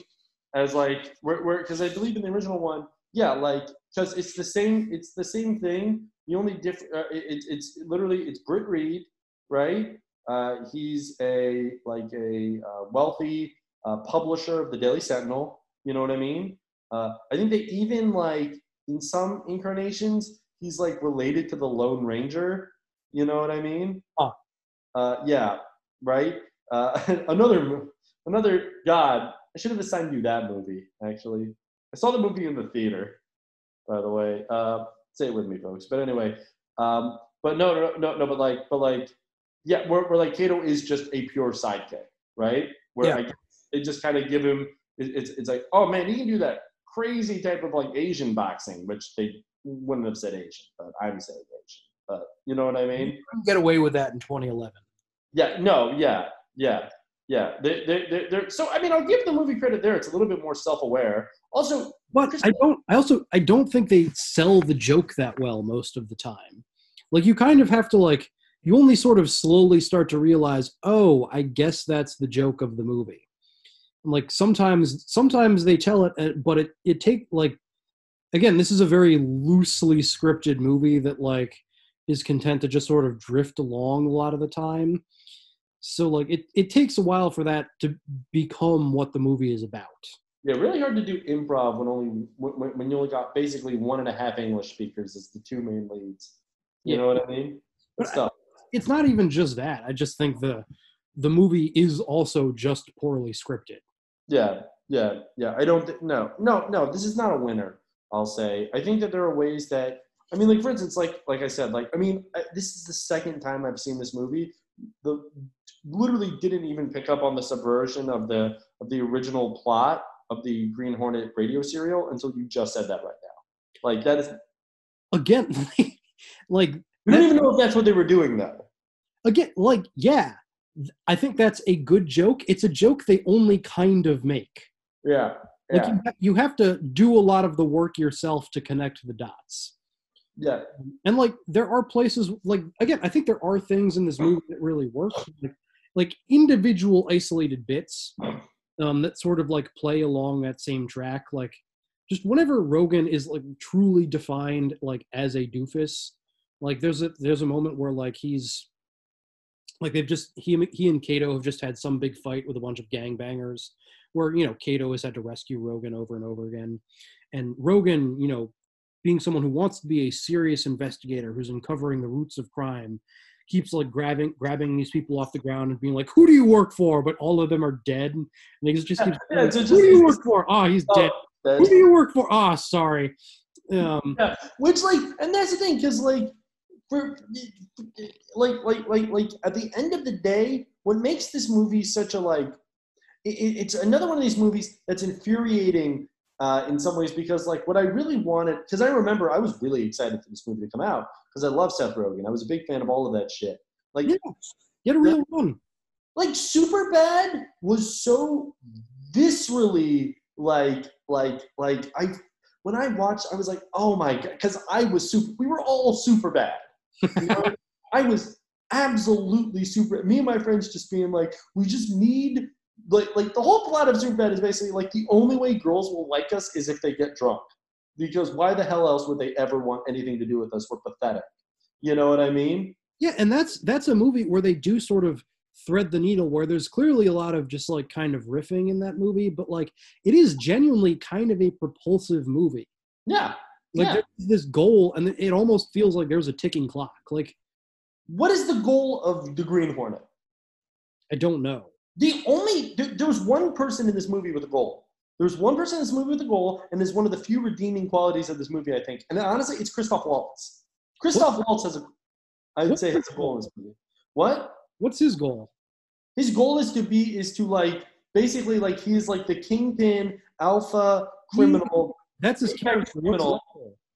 What? He's he is the apex criminal. I get that. That's his character. What's his goal? Okay, okay, okay. So his goal, right? And that's the thing is that he's starting to like lose his touch. He's starting to like kind of like you know, right? He's he like like like starting to cut like like stuff is kind of come apart at the seams because he's like not really that intimidating and like he's getting old, right? You know, right? I mean, the, one of the opening scenes is basically him like like like like like like being like, hey, like you're operating in my uh, area uh, I control this area. Uh, I want in on this action. And then the guy's like, no, I'm not afraid of you. Not not the guy, James Franco, who is contractually obligated obligated to be in any Seth Rogen movie. Of course. They, they have they have a Jane and Blanche arrangement where They really, they really do. I don't know who's the Jane and who's the Blanche, but one of them, I think it sort of varies on like who who is ascendant at the moment. But Yeah. like, as long as one of them is working, the other one will always be contractually obligated to get work. Yeah. I think it was James Franco for a really long time. And then it came out that he just loves texting 17 year olds. Yeah. And so I was like, okay. All right. And then Seth Rogen was just like, was like, was like, Israel's an apartheid state. And everyone's like, okay. Everyone got really mad and really proud of him at the same time. So what's it called? Yes, Um, Christoph Waltz is yeah, he's he's just kind of, he's doing his Christoph Waltz thing, which is fine. You know, again, yeah. like, I I I enjoy him as a performer. Again, I don't think that like I don't know that he is an improver, and they didn't really write him a whole lot of. Again, like they didn't bother to script him a whole lot of great stuff. Like, you know what I'm kind of realizing? He kind of is one of those people that kind of just plays Christoph Waltz over and over again. Like this Django, Inglourious Basterds, like yes, those are all different characters, of course, but they're all kind of just Christoph Waltz. He very much has a personality. Yeah, yeah. And don't get me wrong, it's a fantastic personality. I love Christoph Waltz in every one of those movies. But let me let me say this: Do you know who almost played his role? I I don't, and I can't wait to find out. Nicolas Cage. Honestly, that would have been a better choice. Yeah. I'm Yeah. gonna say just Because that's that's a man you can just point a camera at and say go, and some stuff will happen. literally i think one of the ways that this kind of germinated this very podcast was the fact that like we and a bunch of guys would just get together and watch movies Yeah. And specifically Nicolas Cage movies because he is he is like Daniel Day Lewis insofar as like there is only one of him. Yes. You know what I mean? And I mean, again, like Christoph Waltz is fine in this movie, playing like an aging cocaine fuckboy. Yeah. But like, if if you're casting an aging cocaine fuckboy, I and you mention the name Cage, Come I'm on, like, man. bring out the cage. The, the man, the man who was like, I'm gonna go to Hollywood, but I don't wanna but who literally changed his last name to make his job harder. Yes. Like the man, the man who's, who's like,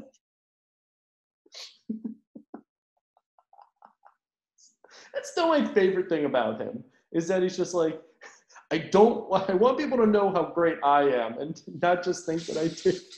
Because honestly, imagine if he was just known. Imagine if he was just known as a Coppola and had the career that he's had. Yeah, I think that uh, it like Francis might have like insisted that he change his name, and he might can't He be a was- After knowing Francis changes his name, he goes Francis Cage. Yeah. Oh man. Uh, um, like there, like again, just to like backtrack a little bit, like there are like there are moments where you can kind of see the like. I feel like there is a version of this movie that works. Yeah. Like there Yeah. are there are moments again, like like Rogen like interrogating the dead bodies, where you can kind of see that movie poking through. Yeah. Yeah. Um, uh, um, uh, Christoph Waltz, like, like when he when he has the fucking gas mask, and he's like, "You have a gas mask?" He's like, "You only brought one." Like, yeah, Like, like there are more, there are parts of this movie. Rob and I watched this movie together, and I can vouch for this. We both laughed at parts of it, and sometimes he laughed. Just Rob by himself. I didn't even laugh. yeah like i mean like the like the very end of this movie is um like this is a very expensive movie to make um Insanely. i think a lot of that was like the end scene of the movie is the t- like rogen and kato um just driving around their like weird muscle car just around like the newspaper offices just destroying everything Yeah. a legitimately delightful scene. Like I love scenes of just like exuberant destruction. Yeah. Like the car is falling apart. Like there's only half of it by the end. And it's it's like the it's like the scene in the Blues Brothers where they just drive through the mall. Like Yeah. scenes like that where you just you spend a lot of money just having just breaking shit and having funny people comment on it. Like I'm Do you, always know, do you know the history of that scene? yeah, they're actually going to demolish the mall and they're just like, yeah, you can do- you can do what you want with it. Yeah, sure. Yeah, go ahead. The '70s were so cool. Or no, no, or, or no. Blues Brothers is 1980, but basically the 70s. Yeah, it's it's spiritually a '70s movie. Well, it's kind of right on. It's kind of right on the dividing line. But uh, It, it's honestly one of my favorite movies. it's a great movie. Um, but like even like um like the very last scene of the movie, like the like the like the the punch to credits, they're playing this like um really energetic, like jazzy, like '60s music. That's Yeah. like legitimately really. Green Hornet. Well, uh, I guess there was a Green Hornet serial in the '60s. I was going to be like, not a '60s thing, but I mean, it for all I know, it was like the theme to the serial. Um, but whatever it is, it's like legitimately a lot of fun. And the moment it started playing, I was like, oh, that's what the score to this movie should have been, because it's all like fucking White Stripes music, and like yeah, I like the White Stripes, but like that's not what this movie should be. This like weird like six like weird pastiche. It should be that like jazzy shit, whatever you call that music, that jazzy '60s shit. yeah, Like- yeah, yeah, yeah, yeah. This should have just been a silly movie. I mean, no, no, no. But no, no, no, no, no, no, no, no. But I mean, like, but I mean, like, um, this should have been. You know, what this should have been. This should have been uh, uh, Adam West Batman.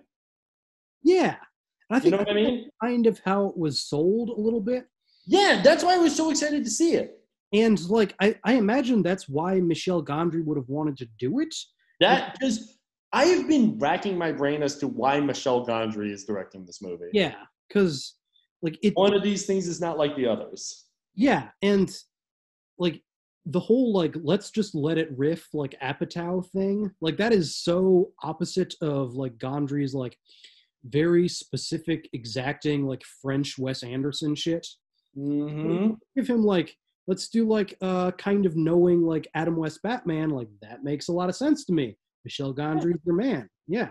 Absolutely. Hmm. Which honestly, I know they're rebooting Batman, and that's how they should reboot it. like that, honestly, come on, give me that. Everything's so fucking sad now. Just give me that. Yeah. I mean, honestly, I was at the point like I again, I like all the Nolan Batman movies, but I was like after that I was like I am ready to never watch another Batman movie again. Maybe ever. Yeah, and guess what? Fuck you. You're gonna have to. But at the same time, like I, I'm I'm a Mark and like when I thought Pattinson was an interesting choice and I really like Matt Reeves who they hired to direct it. I mean like oh, I, I'm kind of I, I want to see it kind You're of. gonna see it. Oh, I know I'm gonna see it. I'm gonna yeah, I'm gonna be fucking seeing Batman movies till I fucking croak. Yeah, exactly. Yeah, yeah. I didn't I didn't see any of the Batman or Superman like the like current era like That's fine. Yeah, I, yeah. I like Ben Affleck well enough, but like I, I'm fine with missing all that. I've got Yeah. no interested in like the dark DC universe bullshit. It's too dark. Like I, I, if there's one thing I can say to Hollywood, it's like, buddy, we're all already living that. Like, don't I don't need that. I'm just excited to see what American accent Robert Pattinson does. Yeah, that's gonna be fucking wild. Yeah. He's just a man who refuses. uh, It's just gonna be. excuse me, It's me, Bruce Wayne, and I do declare I really just don't fucking. th- He's just gonna be mixing it up, and it's gonna be incredible, and it's gonna make no sense, and I'm so. Oh, He's, it's it's incredible to see a legitimately talented actor who's just acting his ass off to make up for the fact that he was a shiny vampire once upon a time. But like part of that, right? And like and like doing incredible acting work. But for some reason in his insane mind, part of that is that to be a great actor, he cannot have an ac- an accent coach. And so it's just he d- delivers these incredible performances and it's just completely just just takes me right out of it every once in a while because I'm like, what the fuck are you talking like that for? Uh, that was me watching The Lighthouse. I had a good time watching it. Jerks off so much in that movie, which I get. Yeah. Can you imagine that? You just That movie jerks off a lot. yeah. Imagine having to jerk off to Scrimshaw. Imagine that being your life. All right, so yeah, I guess I guess in summation, like sometimes you just say stuff that just no human could respond to. There is nothing to say. Um, but yeah, this this is a, like a really loose movie that should that should be a tight movie. It, th- this movie is what like two hours long. If this had been a tight ninety minutes of Adam West of, of like neo Westian style, like a superhero, that like that would have been perfect. Just some bright colors, some pop. You know what I mean, right? Like you can even have some action. If they had fucking had whenever they hit people like a pow on the screen, Mamma Mia! Like, like, like, like, like this movie should have been. It, it could have been because like those old Adam West like that, like Batman things. Like, yeah, they're campy, but like, they, I mean, they fight. I mean, what's it called? You ever see the Adam West Batman? Yeah, I I saw the movie when I was a kid and thought it was hilarious. Um, I it was like one of those movies that like my dad like recorded on like a VHS, and we just watched it over and over and over again. And I'm sorry, but but where where the porpoise sacrifices itself to, to right? Confound it, the batteries are dead. Just the fact that the Penguin submarine has flippers. oh my god, Wait, who's the Joker? This is killing me. Uh, Uh, Cesar Romero. Yes, Yeah, Cesar Romero doesn't even shave his mustache. just paints over it. Yeah. so cool. Oh, and you know who? Uh, Victor Buono played King Tut in the original Batman series. Yeah. That's so like I'm so like I remember one time just like I was talking to this girl and she was saying like I wish I could have lived in the '60s, right? And I was like, why? And she was just like, everything was so cool back then. And I was like, yeah, unless you were like black or a military aged male, then it kind of sucked. And you know what? I get where she's coming from. Comparatively to the era we have to grow up in, yes, it would have really sucked to, you know, the fact that you and I probably would have had to wake up screaming every night because because of the Tet offensive. But besides that, uh, would have been a great. Actually, no, we would have been in college. We would have been fine. But yeah, you know, yeah. But yeah, no. Besides that, um, yeah, yeah. All right. So, uh, just I'm fun. Not, I'm not going to recommend this movie. I'm. If you're sick, if you're sick and just need to, you just need something to fall asleep to, but you're not really ready to go to sleep, but you're like, I might fall asleep in like an hour. Put on this movie. It's on Netflix. It's fine. I will say, I do think this is. There is a sweet spot of movies that I would want to watch when I am either usually when usually when I'm on a plane, I want something that is especially when I'm trying to fall asleep on a plane. I want something that is just interesting enough to distract me from the fact that I know I am going to die and that man was not built to fly. Um, but also boring enough that I can still fall asleep. Um, the last time I flew, I picked The Post, which w- worked perfectly. Um, have not seen the second half of The Post because it was just boring enough. Yep. Um, and this movie might work for that. I think the first half is still a little too boring, and the second Yeah. half is probably a little too loud. Yeah. So for that extremely specific circumstance, maybe. But there are just so many movies in the world That, that fit this role. Sure. And also just to watch at any time. That I don't know why you would ever put this anywhere even near the top of your list. I don't know why this would ever be of all the movies I could possibly choose, this is the one I am going to. I don't know why you would ever do that. If you put a gun to my head and said, Matt, is this a recommend or a not recommend? And you said, and you, and, and I don't know how you knew you could like see into my soul. And you're like, would you watch this movie again on your own, by yourself, motherfucker? Well, Right. we all know you're insane. But no, no, here's the truth. I would say no. I would say don't watch this movie. That's the truth. That's the truth. Well, I like to, I, but, but, but, but, but, I would watch clips of this on YouTube. But yeah, I mean there there are a couple moments here and there. Yeah, like we said. That's what I watch. I would watch. I would watch the like uh, movieclips.com, like the like you know one out of 11, two out of eleven, you know, like that on Yeah. YouTube. I would watch all of that, not watching the whole movie. Again. That's what I would do. That's my insanity. I'm not certifiable. I'm just annoying. Yeah. All right. So we're moving on to what I've been watching. Yeah, I'm gonna take a nap. So it's, it's only two movies. Uh, wow, what? Are you okay? Yeah, I'm again like I know you've been like it's been insane the past couple of weeks because I was so sick. Yeah. Just had so much time to just watch movies, but like again, usually it's like two movies and maybe a TV show. Um, but like so, speaking of what we were just talking about, like again, I, I've I've been continuing with my Christopher Nolan rewatch. I watched The Dark Knight, which again it like holds up, good movie. I mean, super sweaty in places. Like it is really desperate to like tell you here are what the themes of this movie are. Here's Yeah. the Batman is important because of politics and meaning and symbols. And Occupy is bad. Oh no, that's the next one. Next one. Um, Yeah. but uh, but like again, like is like a very effective movie, and like the two things, like so the the it's been discussed a whole lot. We don't need to get into it. Like I don't want to spend a whole lot of time on this movie.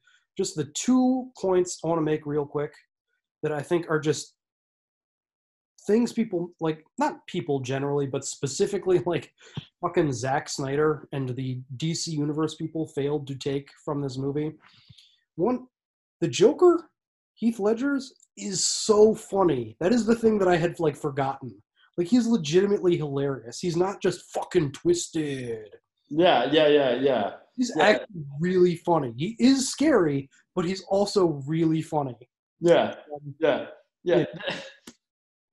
like there's just there's this moment where you know where he's like in the holding cell and he's taunting this cop to try and like get him to beat him up. Um he's he's asking him like how many of your friends did i kill? And the cop's like i'm not going to engage with you but it was six. And heath ledger just does this moment of acting where he just mouths six. With those, like his eyebrows raised like ooh that's Yeah. a that is just so fucking funny It is Yeah. hilarious Yeah. like that like even this apparently the scene where like where like where like he's supposed to blow up the hospital and then he like that that was apparently just improv.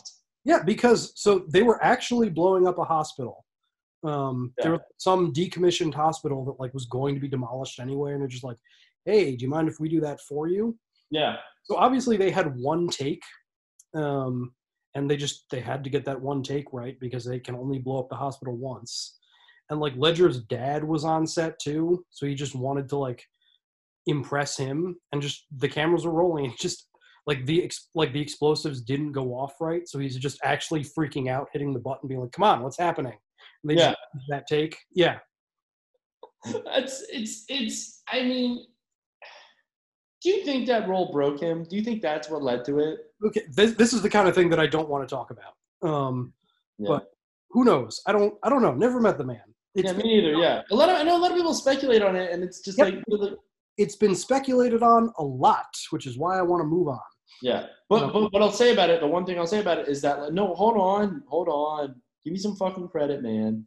What's it called? One thing I'll say about it is that like I mean like like it is just like such a good role. Like I mean I mean I mean I mean the man is I mean I mean it's it's it's one of those things where like I watch it and I'm just like I could watch it again and again and again. It's it's it's because you're right because he is funny. He's not fucking epic and twisted. I mean, he is to a degree, but like he's. I mean, he plays the the Joker is supposed to be a little funny.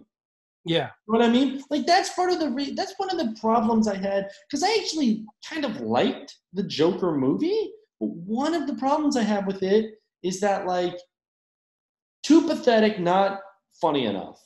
You know what I mean? The Joker is supposed to be like a little funny. The Joker is actually supposed to be like yeah, like a failed comedian, but like he's a little funny. You know what I mean? i think again one of the things this movie does well is he's not supposed to be anything there's no backstory like everything we know about his past is a fucking lie like, well, yeah, well, well, but that's also kind of reflected because everything you know about because like there are multiple origin stories for the Joker as well.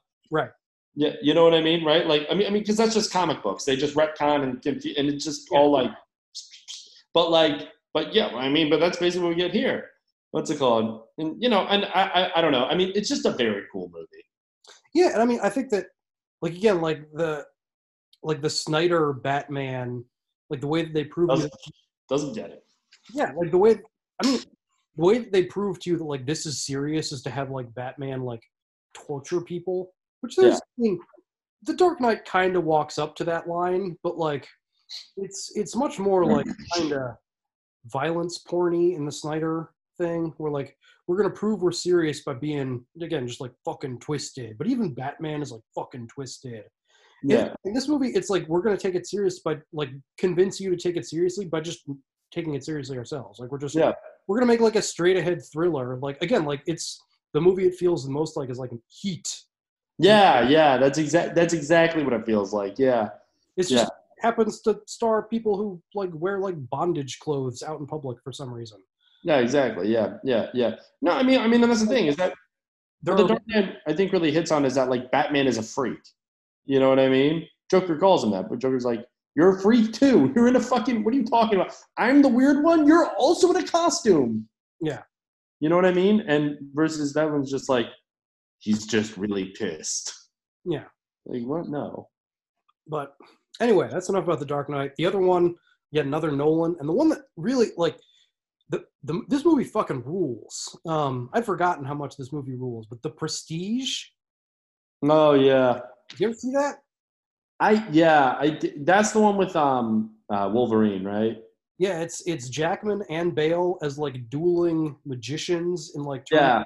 London, which Yeah. sounds like such a hokey setup, but is it is like such a good like psychological thriller about like these two just fucking wacko obsessives like ruining themselves and each other's lives just to like prove who the best is, which it's a little bit us, but like they're actually like good at their jobs. and it, it's just like this perfect dynamic. Like it, like I think a lot of Nolan's movies are like kind of basically just about like filmmaking. Um, Yeah. But it's a, it's this really it's this kind of meta thing where like Jackman is like a he's like a like a Spielberg type. He's like a real like he's a showman who he's a populist, you know, but he's um you know really really into making people smile. You know, he just he wants the audience to approve of his work. And then Bale is this like pure obs- like again, I mean they're both obsessives, but he's like just this like he wants to impress himself and like no one Yeah. and like the whole movie is kicked off by the fact that like Bale does this trick that is like the best trick Jackman has ever seen, and he's driven insane by jealousy. Even and it makes like he's even madder because Bale is like such a shitty showman. No one even realizes he's done the best magic trick ever done because he Yeah. doesn't know how to dress it up. Yeah. The whole movie is about Jackman trying to like outdo this trick that like Bale like no one is even really that impressed by, but Jackman is the one person who can recognize what an incredible trick it is. Yeah. Is this the one? Not to give away the ending. Is this the one that has something to do with Tesla? It does have something to do with Tesla. And the the movie itself has two great twists in it. And like the best thing is like they keep telling you like you didn't like it. I I was just like, that's just the just take that on the road. Like you don't even have to do what you did. Just do that. That's that's incredible enough as it is. What are you doing? What do you mean you're a magic? You stop being a magic show and you be a that show. You're Right. But that, but that's the thing. Like it it's a movie about obs- an obsessive. Like I mean Yeah. like again half of Nolan's movies about these are about like obsessive freaks like the fucking Batman. It's like you don't need to do all that. Like you're you're a billionaire and your way to like solve the city is to dress up like a bat and punch mentally ill people. Just, just like in fucking infrastructure. Yeah, exactly. Yeah, just give the schools a billion dollars. Like you'll be like that would do so much. Just wipe out the student lunch debt. Like that would do so much more. But it's like no, Ja Jackman. He, he could just do that thing, or but he has to prove that he's the better magician than Bale. Just got to Because if he because if he because if he does the thing, he's not a magician anymore. right. Yeah, and like Oh my god. the movie ha- like uh, just one last thing I want to highlight. The movie has these like two great twists, and like the best thing is like at least with one of them, the movie keeps telling you this is the twist, this is the twist. No, this is the twist, but like the like somehow like does this magic trick where you keep being like, nah, that can't be it, because Jackman is so convinced like that can't be how he does the trick. That can't be it. It's got to be more complicated than that, and you fall for it. Like it's such a great twist because it it just it fucking tells you what the twist Yeah. is. You still don't believe it, and it Yeah, that- yeah. makes perfect sense. You're not even mad. You're just like, oh, God, I'm an idiot. Yeah, of course. Yeah, yeah, of course that's what it is. Yeah. Yeah. And then Michael and Sir Michael Caine is also in this. Yeah. So, yeah. Just I mean, another one of those actors that's just like every time I see him, I'm happy to see him. Yeah. And it's Michael Caine. Michael Caine. Or Michael Caine. Fucking double. No, that was oh my god. I I can I literally the only thing I can do a Michael Caine impression of is to just say Michael Caine. But I think anything other than Michael Caine, I it I lose it. You ever hear the um who's the Pink Panther guy? Peter Sellers? Uh yeah, you ever hear the Peter Sellers impression of Michael Caine? No. You should honestly, honestly, I, I know I tell you to splice stuff in a lot. It's like 30 seconds. If if you splice it in, or if you, which I'll send it to you. It's really good, and apparently Michael Caine hated it. It takes a man in a tweed suit five and a half seconds to fall from the top of Big Ben to the ground. Now, there's not many people know that. He's like, he's like, I sound like an idiot. There are a lot of great Michael Caine impressions in the world. There's a whole scene in the movie The Trip, uh, which is just uh, another like just it's like a British version of like the like the Seth Rogen like let's just let some like some comedy actors just vamp for like it's like an hour and a half of just uh, Steve Coogan and Rob Brydon doing improv at each other. And there's, there's like a whole scene where they just show off their Michael Caine impressions to one another while like drinking wine. Um, One of my one of my favorite. Sorry, real quick. One of my favorite Steve Coogan ones. Did you ever see the uh, the one of the Alan Parsons project where he just where he just has the Irish guy on, and then the Irish guy just starts singing IRA songs. it's really funny. He just as to see where where the Irish guy sings some like um. What do you call like a sad Irish song? There's like a word for it. What is it? Like a Like a dirge. That's not. Yeah. Yeah. Yeah, you know what I mean, right? When they have like the little like the hand drum and everything, right? Yeah. And he starts doing it right, and he's like, and they're kind of like, oh my god, like, come on, like, okay, thank you. And then the guy just starts singing, "Come out, ye black and tans," on like Sky One. And then the men behind the wire. It's so great. God, I love Steve Yeah, Coogan. yeah. Yeah, yeah. What's it called? I think he might be a plastic paddy, but I'm not sure. What's it called? But uh, what's it called? That's a word. I. That's a phrase I know. Congratulations. You know what that is? What have you been watching? What's it called? So today, so today I went to Hot Topic and bought uh, and bought five whole wardrobes and watched uh, the Nightmare Before Christmas. I'm kidding. I didn't go to Hot Topic, but remember that? Remember that, that was the thing when when when Nightmare Before Christmas was a personality. What a funny time. Yeah, it's a good movie. It's a fine movie. It's it's a it's a weird movie in terms of like the animation. Like it's one of those things where just like you know technology and everything is just advanced to such a point where like it's still interesting. I like it. Don't get me wrong, but it's like oh man, like it's real stop and starty, which like I only realize now in retrospect. You know what I mean? But like it's still it, it great movie. Love it. Uh, what's it called? Kids the kids fucking loved it. The the the the part where they're devel- where they're delivering all like the Halloween. Stop futzing with your laptop. Stop futzing with your laptop. You're futzing with my laptop. The the scene where they deliver the Halloween toys that is torturing all the kids. My oldest was fucking having a heart attack. At that. He's just doubled over in laughter, just laughing so hard, watching kids get terrorized by bats. And I was just like, okay, You've raised a couple more U's. Exactly. Yeah. Yeah. Just I was like, okay, what's it called? Yeah. I was like worried that they were gonna like be afraid of it because of like Oogie Boogie Man, but they were just like, this is great. This is the best movie I've ever seen. I was like, perfect. did it. Um, watch that. What the fuck else did I watch? I actually did watch something else. I watched um oh Rescuers Down Under. What's called? Did you ever see Rescuers Down Under? As a child. Yeah, I, it's funny. I don't think I've seen the original Rescuers, and I didn't want to show the children the original Rescuers because I know that there's like famously a scene where a woman shows her pussy uh, that some disgruntled animator put in there. Okay. Yeah. Miss. Yeah, yeah. I don't. I mean, what a psycho thing to do. I mean, I get it. You're having to draw the same shit over and over again, but like, it's a kids' movie, man. Come on. You know what I mean? I'm guessing Disney probably would know to take that out at this point, but who knows? Um, what's it called? But so yeah, no, no. So we watched Rescuers Down Under, uh, which is fine. That golden eagle would not have caught that kid. That kid would have died. But what's it called? Also, but the only thing that's insane about Rescuers Down Under is that uh, it's supposed to take place in the Australian outback, and there are just a ton of American characters. So I was like, you couldn't find like like they have George C. Scott playing the bad guy, and I was like, you couldn't find an Australian guy. There's like two Australians in the cast a movie that's supposed to take place in Australia. Not even like the little boy who lives in the outback. He's just American. I was like, you couldn't find a little Australian boy? Like, come on. Insane to me. All the like two of the animals are Australian. I just don't get why not have them be Australian? Don't get it. Uh, what's it called? Um, did I tell you about Romper Stomper? Oh, I watched Romper Stomper. We talked about Romper Stomper last time. Yeah, you might get a signed Romper Stomper. Okay. What's it called? I know you're forgetting one. Which one? We watched a movie together that I left for you because I assumed you weren't going to have anything this week. But oh, old Matt just can't keep talking about all the movies he's watched. He watches so many movies every week. you should get some fucking help, man. Are you okay? Are you, doing okay, Matt?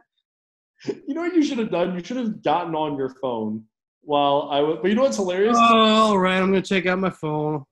You know what's funny though? No, I'm gonna tell the listener right now. While I was saying what movies I watched, I looked at the text messages I've gotten on my phone. While I was I was bored myself. Uh, Rob and I watched Memento together, and And I don't understand why Trinity wasn't in more stuff. She's fantastic in that. It's a great movie. I feel like that's one of those things where if you get like you can kind of be cursed by getting such an iconic role. Yeah, yeah. Well, I mean, honestly, almost kind of too, because like Memento was a big movie too. It was not The Matrix. I mean, It was, it, not, the, it was not the Matrix. it, We're talking a franchise versus a well-regarded movie. Okay, fine. it was a, it was a cult movie that like did pretty well for like a low budget thriller. See, that's the thing. I don't know. I, I have no context for any movies around that time because I just know them from when my parents would go out on dates and come back and talk about them. So, So- like that's why like I'm like Punch Drunk Love, bad movie. Uh, Memento Incorrect. Very incorrect. wasn't even funny. Hmm. Oh man, yeah, no, yeah, but Memento. I mean, Memento. I'm sorry. Listen, we're talking Guy Pearce. We're talking. We're talking uh, Trinity. Don't remember her name. We're talking Moss. what? The fact that you keep Carrie-Anne Moss, but the fact that you can only call her Trinity, I think, is maybe why she didn't get cast in a whole lot of other stuff.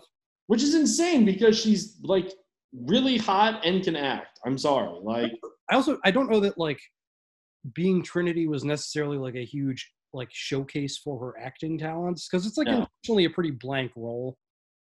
she's she's she's the stand-in for the audience's girlfriend. Ooh, that's uh, I mean, I feel like the fact that that's how you, that that's what you see it as is pretty revealing. Yeah, I, I feel like I should be insulted, but I don't understand what you're talking about well enough. So, so, so you've won this round, Rob. Uh, what's it called? Yeah, no, what? Yeah, no. I've only ever dated or been married to brunette women. I don't know that kind of like I don't know. I see. This is see. This is why I wish I was Irish, so I'd be impervious to your psychoanalysis. And here I am, spilling my beans to the world. okay, so I, there is a legitimate. Joey Pants. yes, Joey Pants. Oh my god! I just realized it's Trinity and Joey Pants. Yes, I think you literally had that realization while we were watching the movie, but I guess then forgot it. No, I just kept shouting Joey Pants. Yeah, it, he's great in the movie. Joey Pantoliano. I mean, he's always good. He's also a guy who's always playing Joey Pants, but Yeah, exactly. I love Joey Pants. But Yeah. that's really all a character actor is. It's just a person playing themselves. Incorrect. I think completely correct. I don't know what you're talking about. Dennis Farina. Dennis Farina in Snatch and Dennis Farina in every movie where he plays a cop, exact same. So that's an example of a person who does that, but that character actor means that they primarily play. They're not a movie star, you know. They What play. you, no, no, no. What do they primarily play? Are you going to say characters? Because that's just an actor, Rob. I know you're not in the business like me, but I mean, No, it, it is. It is actually so. It is actually a little different because you know, like a movie star tends to play someone who is like there's a there's a little bit of usually at least a tiny bit of anonymity to them. You know, they someone that the audience can like project themselves onto. They can be an audience surrogate. Neo. Yeah, I mean, not exclusively. Like, there is often a lot of personality there. Like Tom Cruise always plays a Tom Cruise type. Yeah, yeah, Like, still, it's someone that the audience can look at and be like, "I want to be that guy." You know, character actors tend to be a little bit more specific. You know, and that doesn't mean they always play the same hmm. person. Like Daniel Day-Lewis is kind of a character actor. Typically, when you say character actor, it tends to refer to supporting characters, so usually not leads. But like they can be chameleons, you know, they or they can play a specific type all the time. It can kind of go either way. You know, you, you, you know what I think I'm kind of confused on this by? Is is that you, you you know how like the blank face theory or whatever it's called, the like one where like, you know, right? Where like um, yeah, I mean like what you were talking about, right? Like like like the audience projecting themselves onto a character, Neo in the Matrix, um, you know, I mean basically the main character, right? That's like supposed to be kind of part of it, right? Right? There's you know how you relate to, yeah. Um, uh, I usually get that with character actors. Okay. Yeah. Like, when I watch when I watch The Matrix, I'm like, I'm Joey Pants, because I'd be like, yeah, whatever, yeah, what, yeah, this sucks. You kidding me? I'm in a spaceship with a guy named Tank. Who gives a shit? This sucks. don't want to do this. You're telling me I can just have a life, not in a spaceship with a guy named Tank? But yeah, he's he's good in Memento. Memento's good. It's a good movie. My favorite scene of Memento, and I and I missed it the first time, but I saw it this time, was um, after they uh, kill the guy, and then just Joey Pants. There's just this scene where he's talking to him. He's telling him just like, you know, basically just like, yeah, your whole life's a lie. You know what I mean, right? Mm-hmm. Like, I don't think that gives away anything too bad, right? There's a scene where Joey Pants is just taking the dead guy's boots and just sizing them up to his own shoe. I miss that. I, I missed that too the, the, the, the first time I saw this. And I saw that this time and I was like, oh, that's such a good little like touch to it. That's something that someone would do in like a like an Antarctic survival movie or like a war movie. Yeah. Like we Yeah. not like like you're gonna take evidence because it might fit. Yeah, exactly. Yeah, yeah, yeah. When you just said there's two hundred thousand dollars in the goddamn car. But that's I that's another Nolan movie just about a weird obsessive destroying their life. Yeah, yeah. And it is like it is like genuinely like an emotionally affecting movie. Like not that like not that like I, I wouldn't like cry at Memento. That's not what I mean. But you do feel like genuine like at least I felt like genuinely kind of deadened by the experience By the end, in a way yeah. like in a way that was I, f- I think intentional and like you know um yeah, like meaningful um yeah, like i i generally don't think of nolan as like an emotional filmmaker like i think that that's kind of like i think he probably thinks of himself as an intellectual filmmaker i don't really think Yeah. he is like again like Oh no, not at all. Not at all. a lot of the worst parts of the dark knight are where they're explaining to you what this all means Yeah. Mhm, mhm. but like he's also like in terms of like cultural stature he's probably the closest thing that we have to like a spielberg now just in terms of like making like these big budget populist movies and like kind of can do whatever he wants Yeah, like also doesn't have that like spielbergian ability to really play on your emotions yeah, um except when he again like i found the prestige kind of like weirdly emotional too just again in that kind of like deadening like oh man you're just really fucked aren't you like almost like nihilistic yeah, yeah, yeah. No, no, no. And that's the thing. That's what this movie. You think it's like it, it's it's it's a character arc that ends in a fart, but like a purposefully a, a purposeful fart that is well timed, like like like like a, an intentional and antagonistic fart. You know what I mean? realizing this guy is in a cage Yes. he's yes. trapped he's In always cage, but in a cage that he made. That, that, that, that, that this is, I mean, it was like, I, I because that was my re, but that was like, because I kind of forgot how Memento ended, and I'm not going to try, I'm really trying not to give away, but like, matt matt i think you mean how memento begins and ooh, that's the other thing too. That's such a cool, like, that is the coolest way, and the, and, and, just like, what a great fucking movie.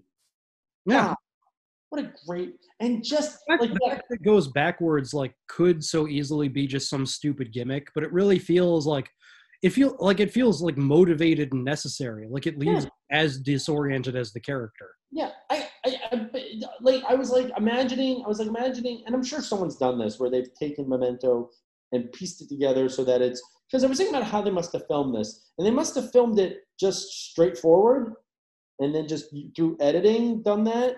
That's my theory. you almost mm, you you almost never film a movie in order you you film by location Oh yeah, okay, fair enough. Yeah, okay, but okay, asshole. We're You know film what I all the, all the hotel room scenes this day, all the bar scenes this day. You know, every once in a while they will there will be movies that are filmed chronologically, but it's like a departure. It's like a it's kind of a flex when you get to do that.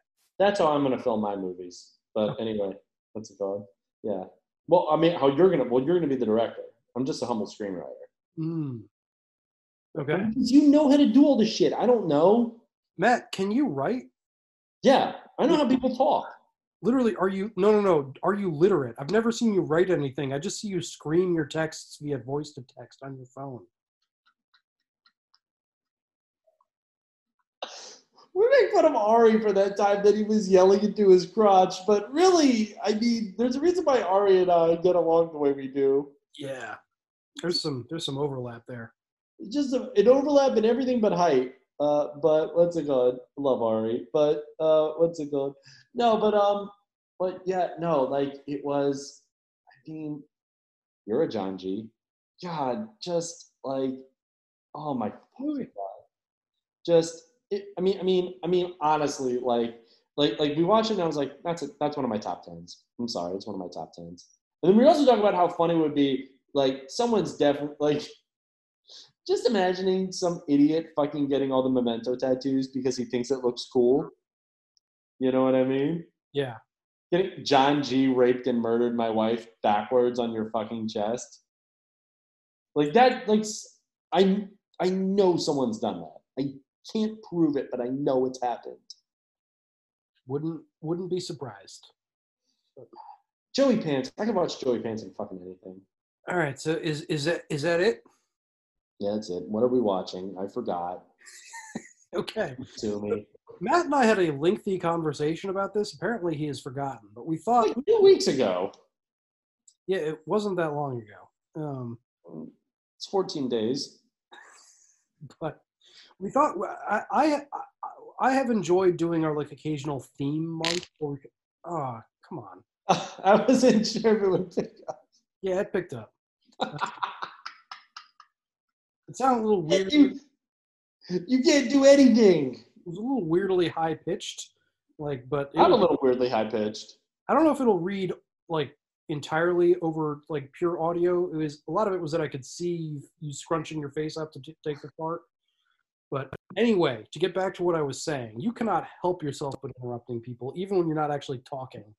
But um, see, I actually just farted, but I did it silently and without drawing attention to it. Except now, Yeah, well, how much corn chowder did you eat?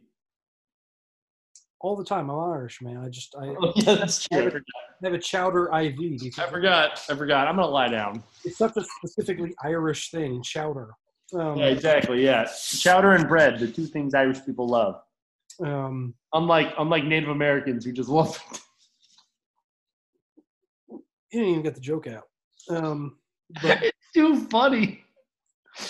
Uh, okay, but anyway, so we have we have enjoyed doing like theme months every once in a while. We thought for for December we might do something a little different.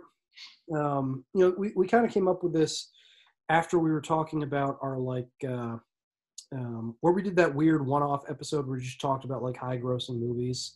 But it might be sort of interesting to look back at like mainstream Hollywood like blockbuster filmmaking over the last like decade or so, just to sort of just take a look at like where we we are at in terms of the industry and the ah I sound like such an asshole, but just, it'll be an interesting thing to take a look at.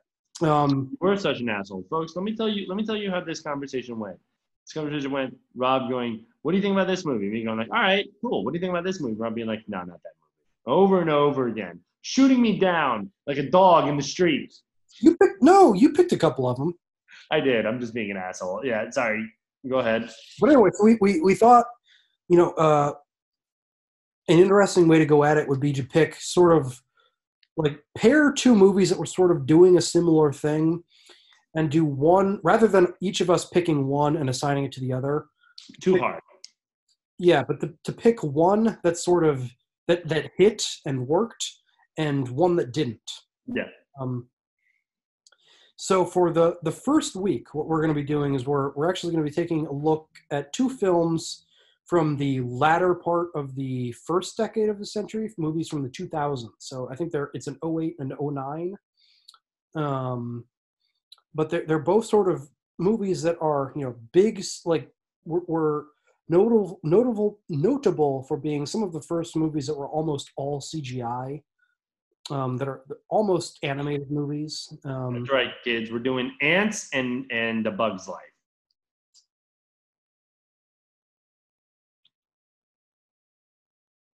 I just okay. All right. Um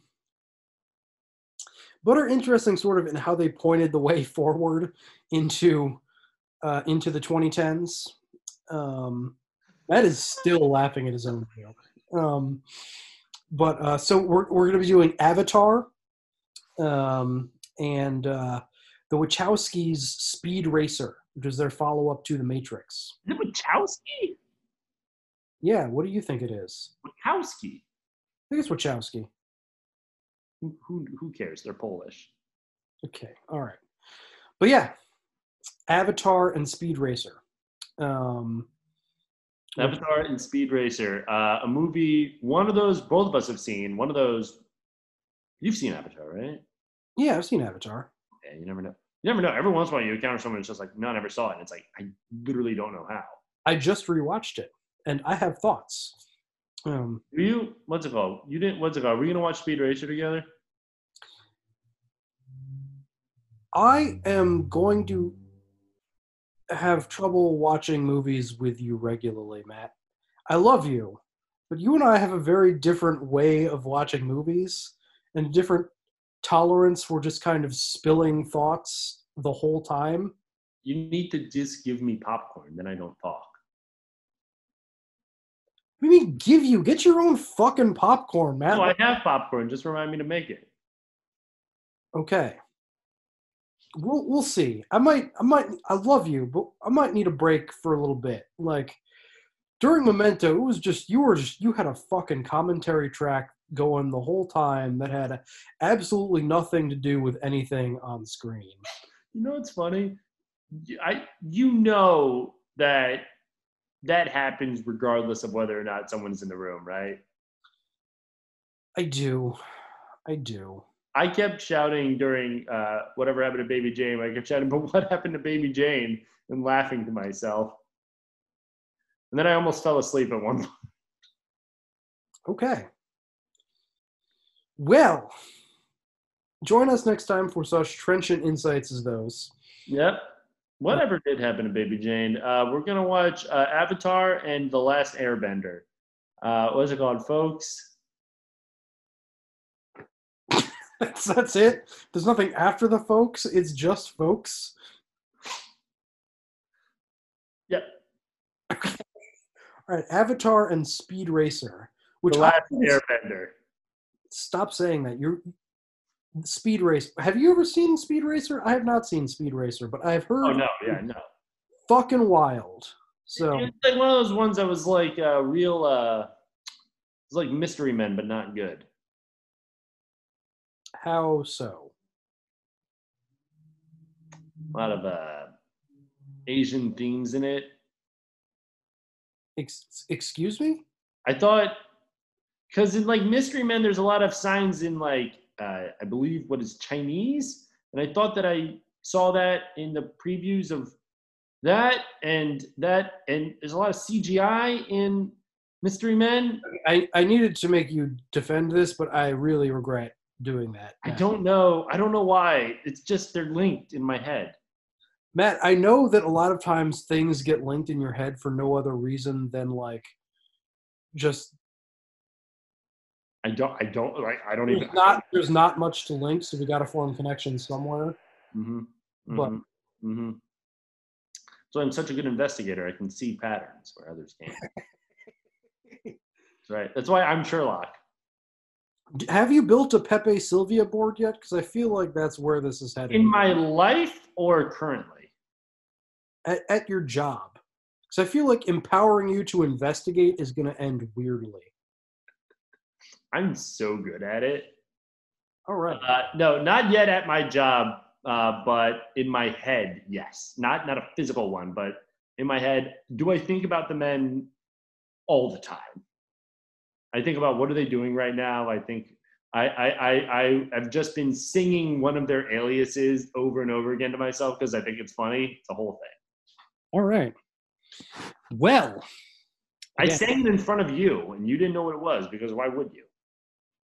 yeah, I, I do as uh, as much zo- uh, zoning out around you as possible. But Exactly. Exactly. anyway, join us next time for Avatar and Speed Racer. The Last Airbender. I've not heard your Michael Caine, but I assume it would be something along the lines of, My name's Michael Caine. That is where you are so wrong. Let's- and you can look at my live video for proof let's- because let's I, that's the do- very thing I don't do. I do- say do- that he do- used to talk do- like that. Do you Michael Caine? Okay. I say, Michael Caine used to talk like this in the 1960s, right? But that has changed. And I say that over the years, Michael's voice has come down several octaves. Let me finish. And all of the cigars and the brandy don't let me finish can now be heard. Okay. I've not fucking finished in the back of the voice and the voice now. Will, I've still not finished. The voice. you're panicking. I've, yeah, because you look stop. like you're about to bloody talk. Let me finish. Right, so, Michael Caine's voice now in the Batman movies and in Harry Brown. I can't go fast because Michael Caine talks very, very slow. Right, this is how Michael Caine speaks. Michael Caine speaks to his nose like that. He gets very, very specific. It's very like that. When he gets loudly, it gets very loud indeed. It gets very specific. It's not quite nasal enough the way you're doing it, all right? You're not doing it the way he speaks. You're not doing it with the kind of. And you don't do the broken voice, but he gets very emotional. But he gets very emotional indeed. She was only 16 years old. She was only 16. You're only supposed to blow the bloody doors off. That's Michael Caine.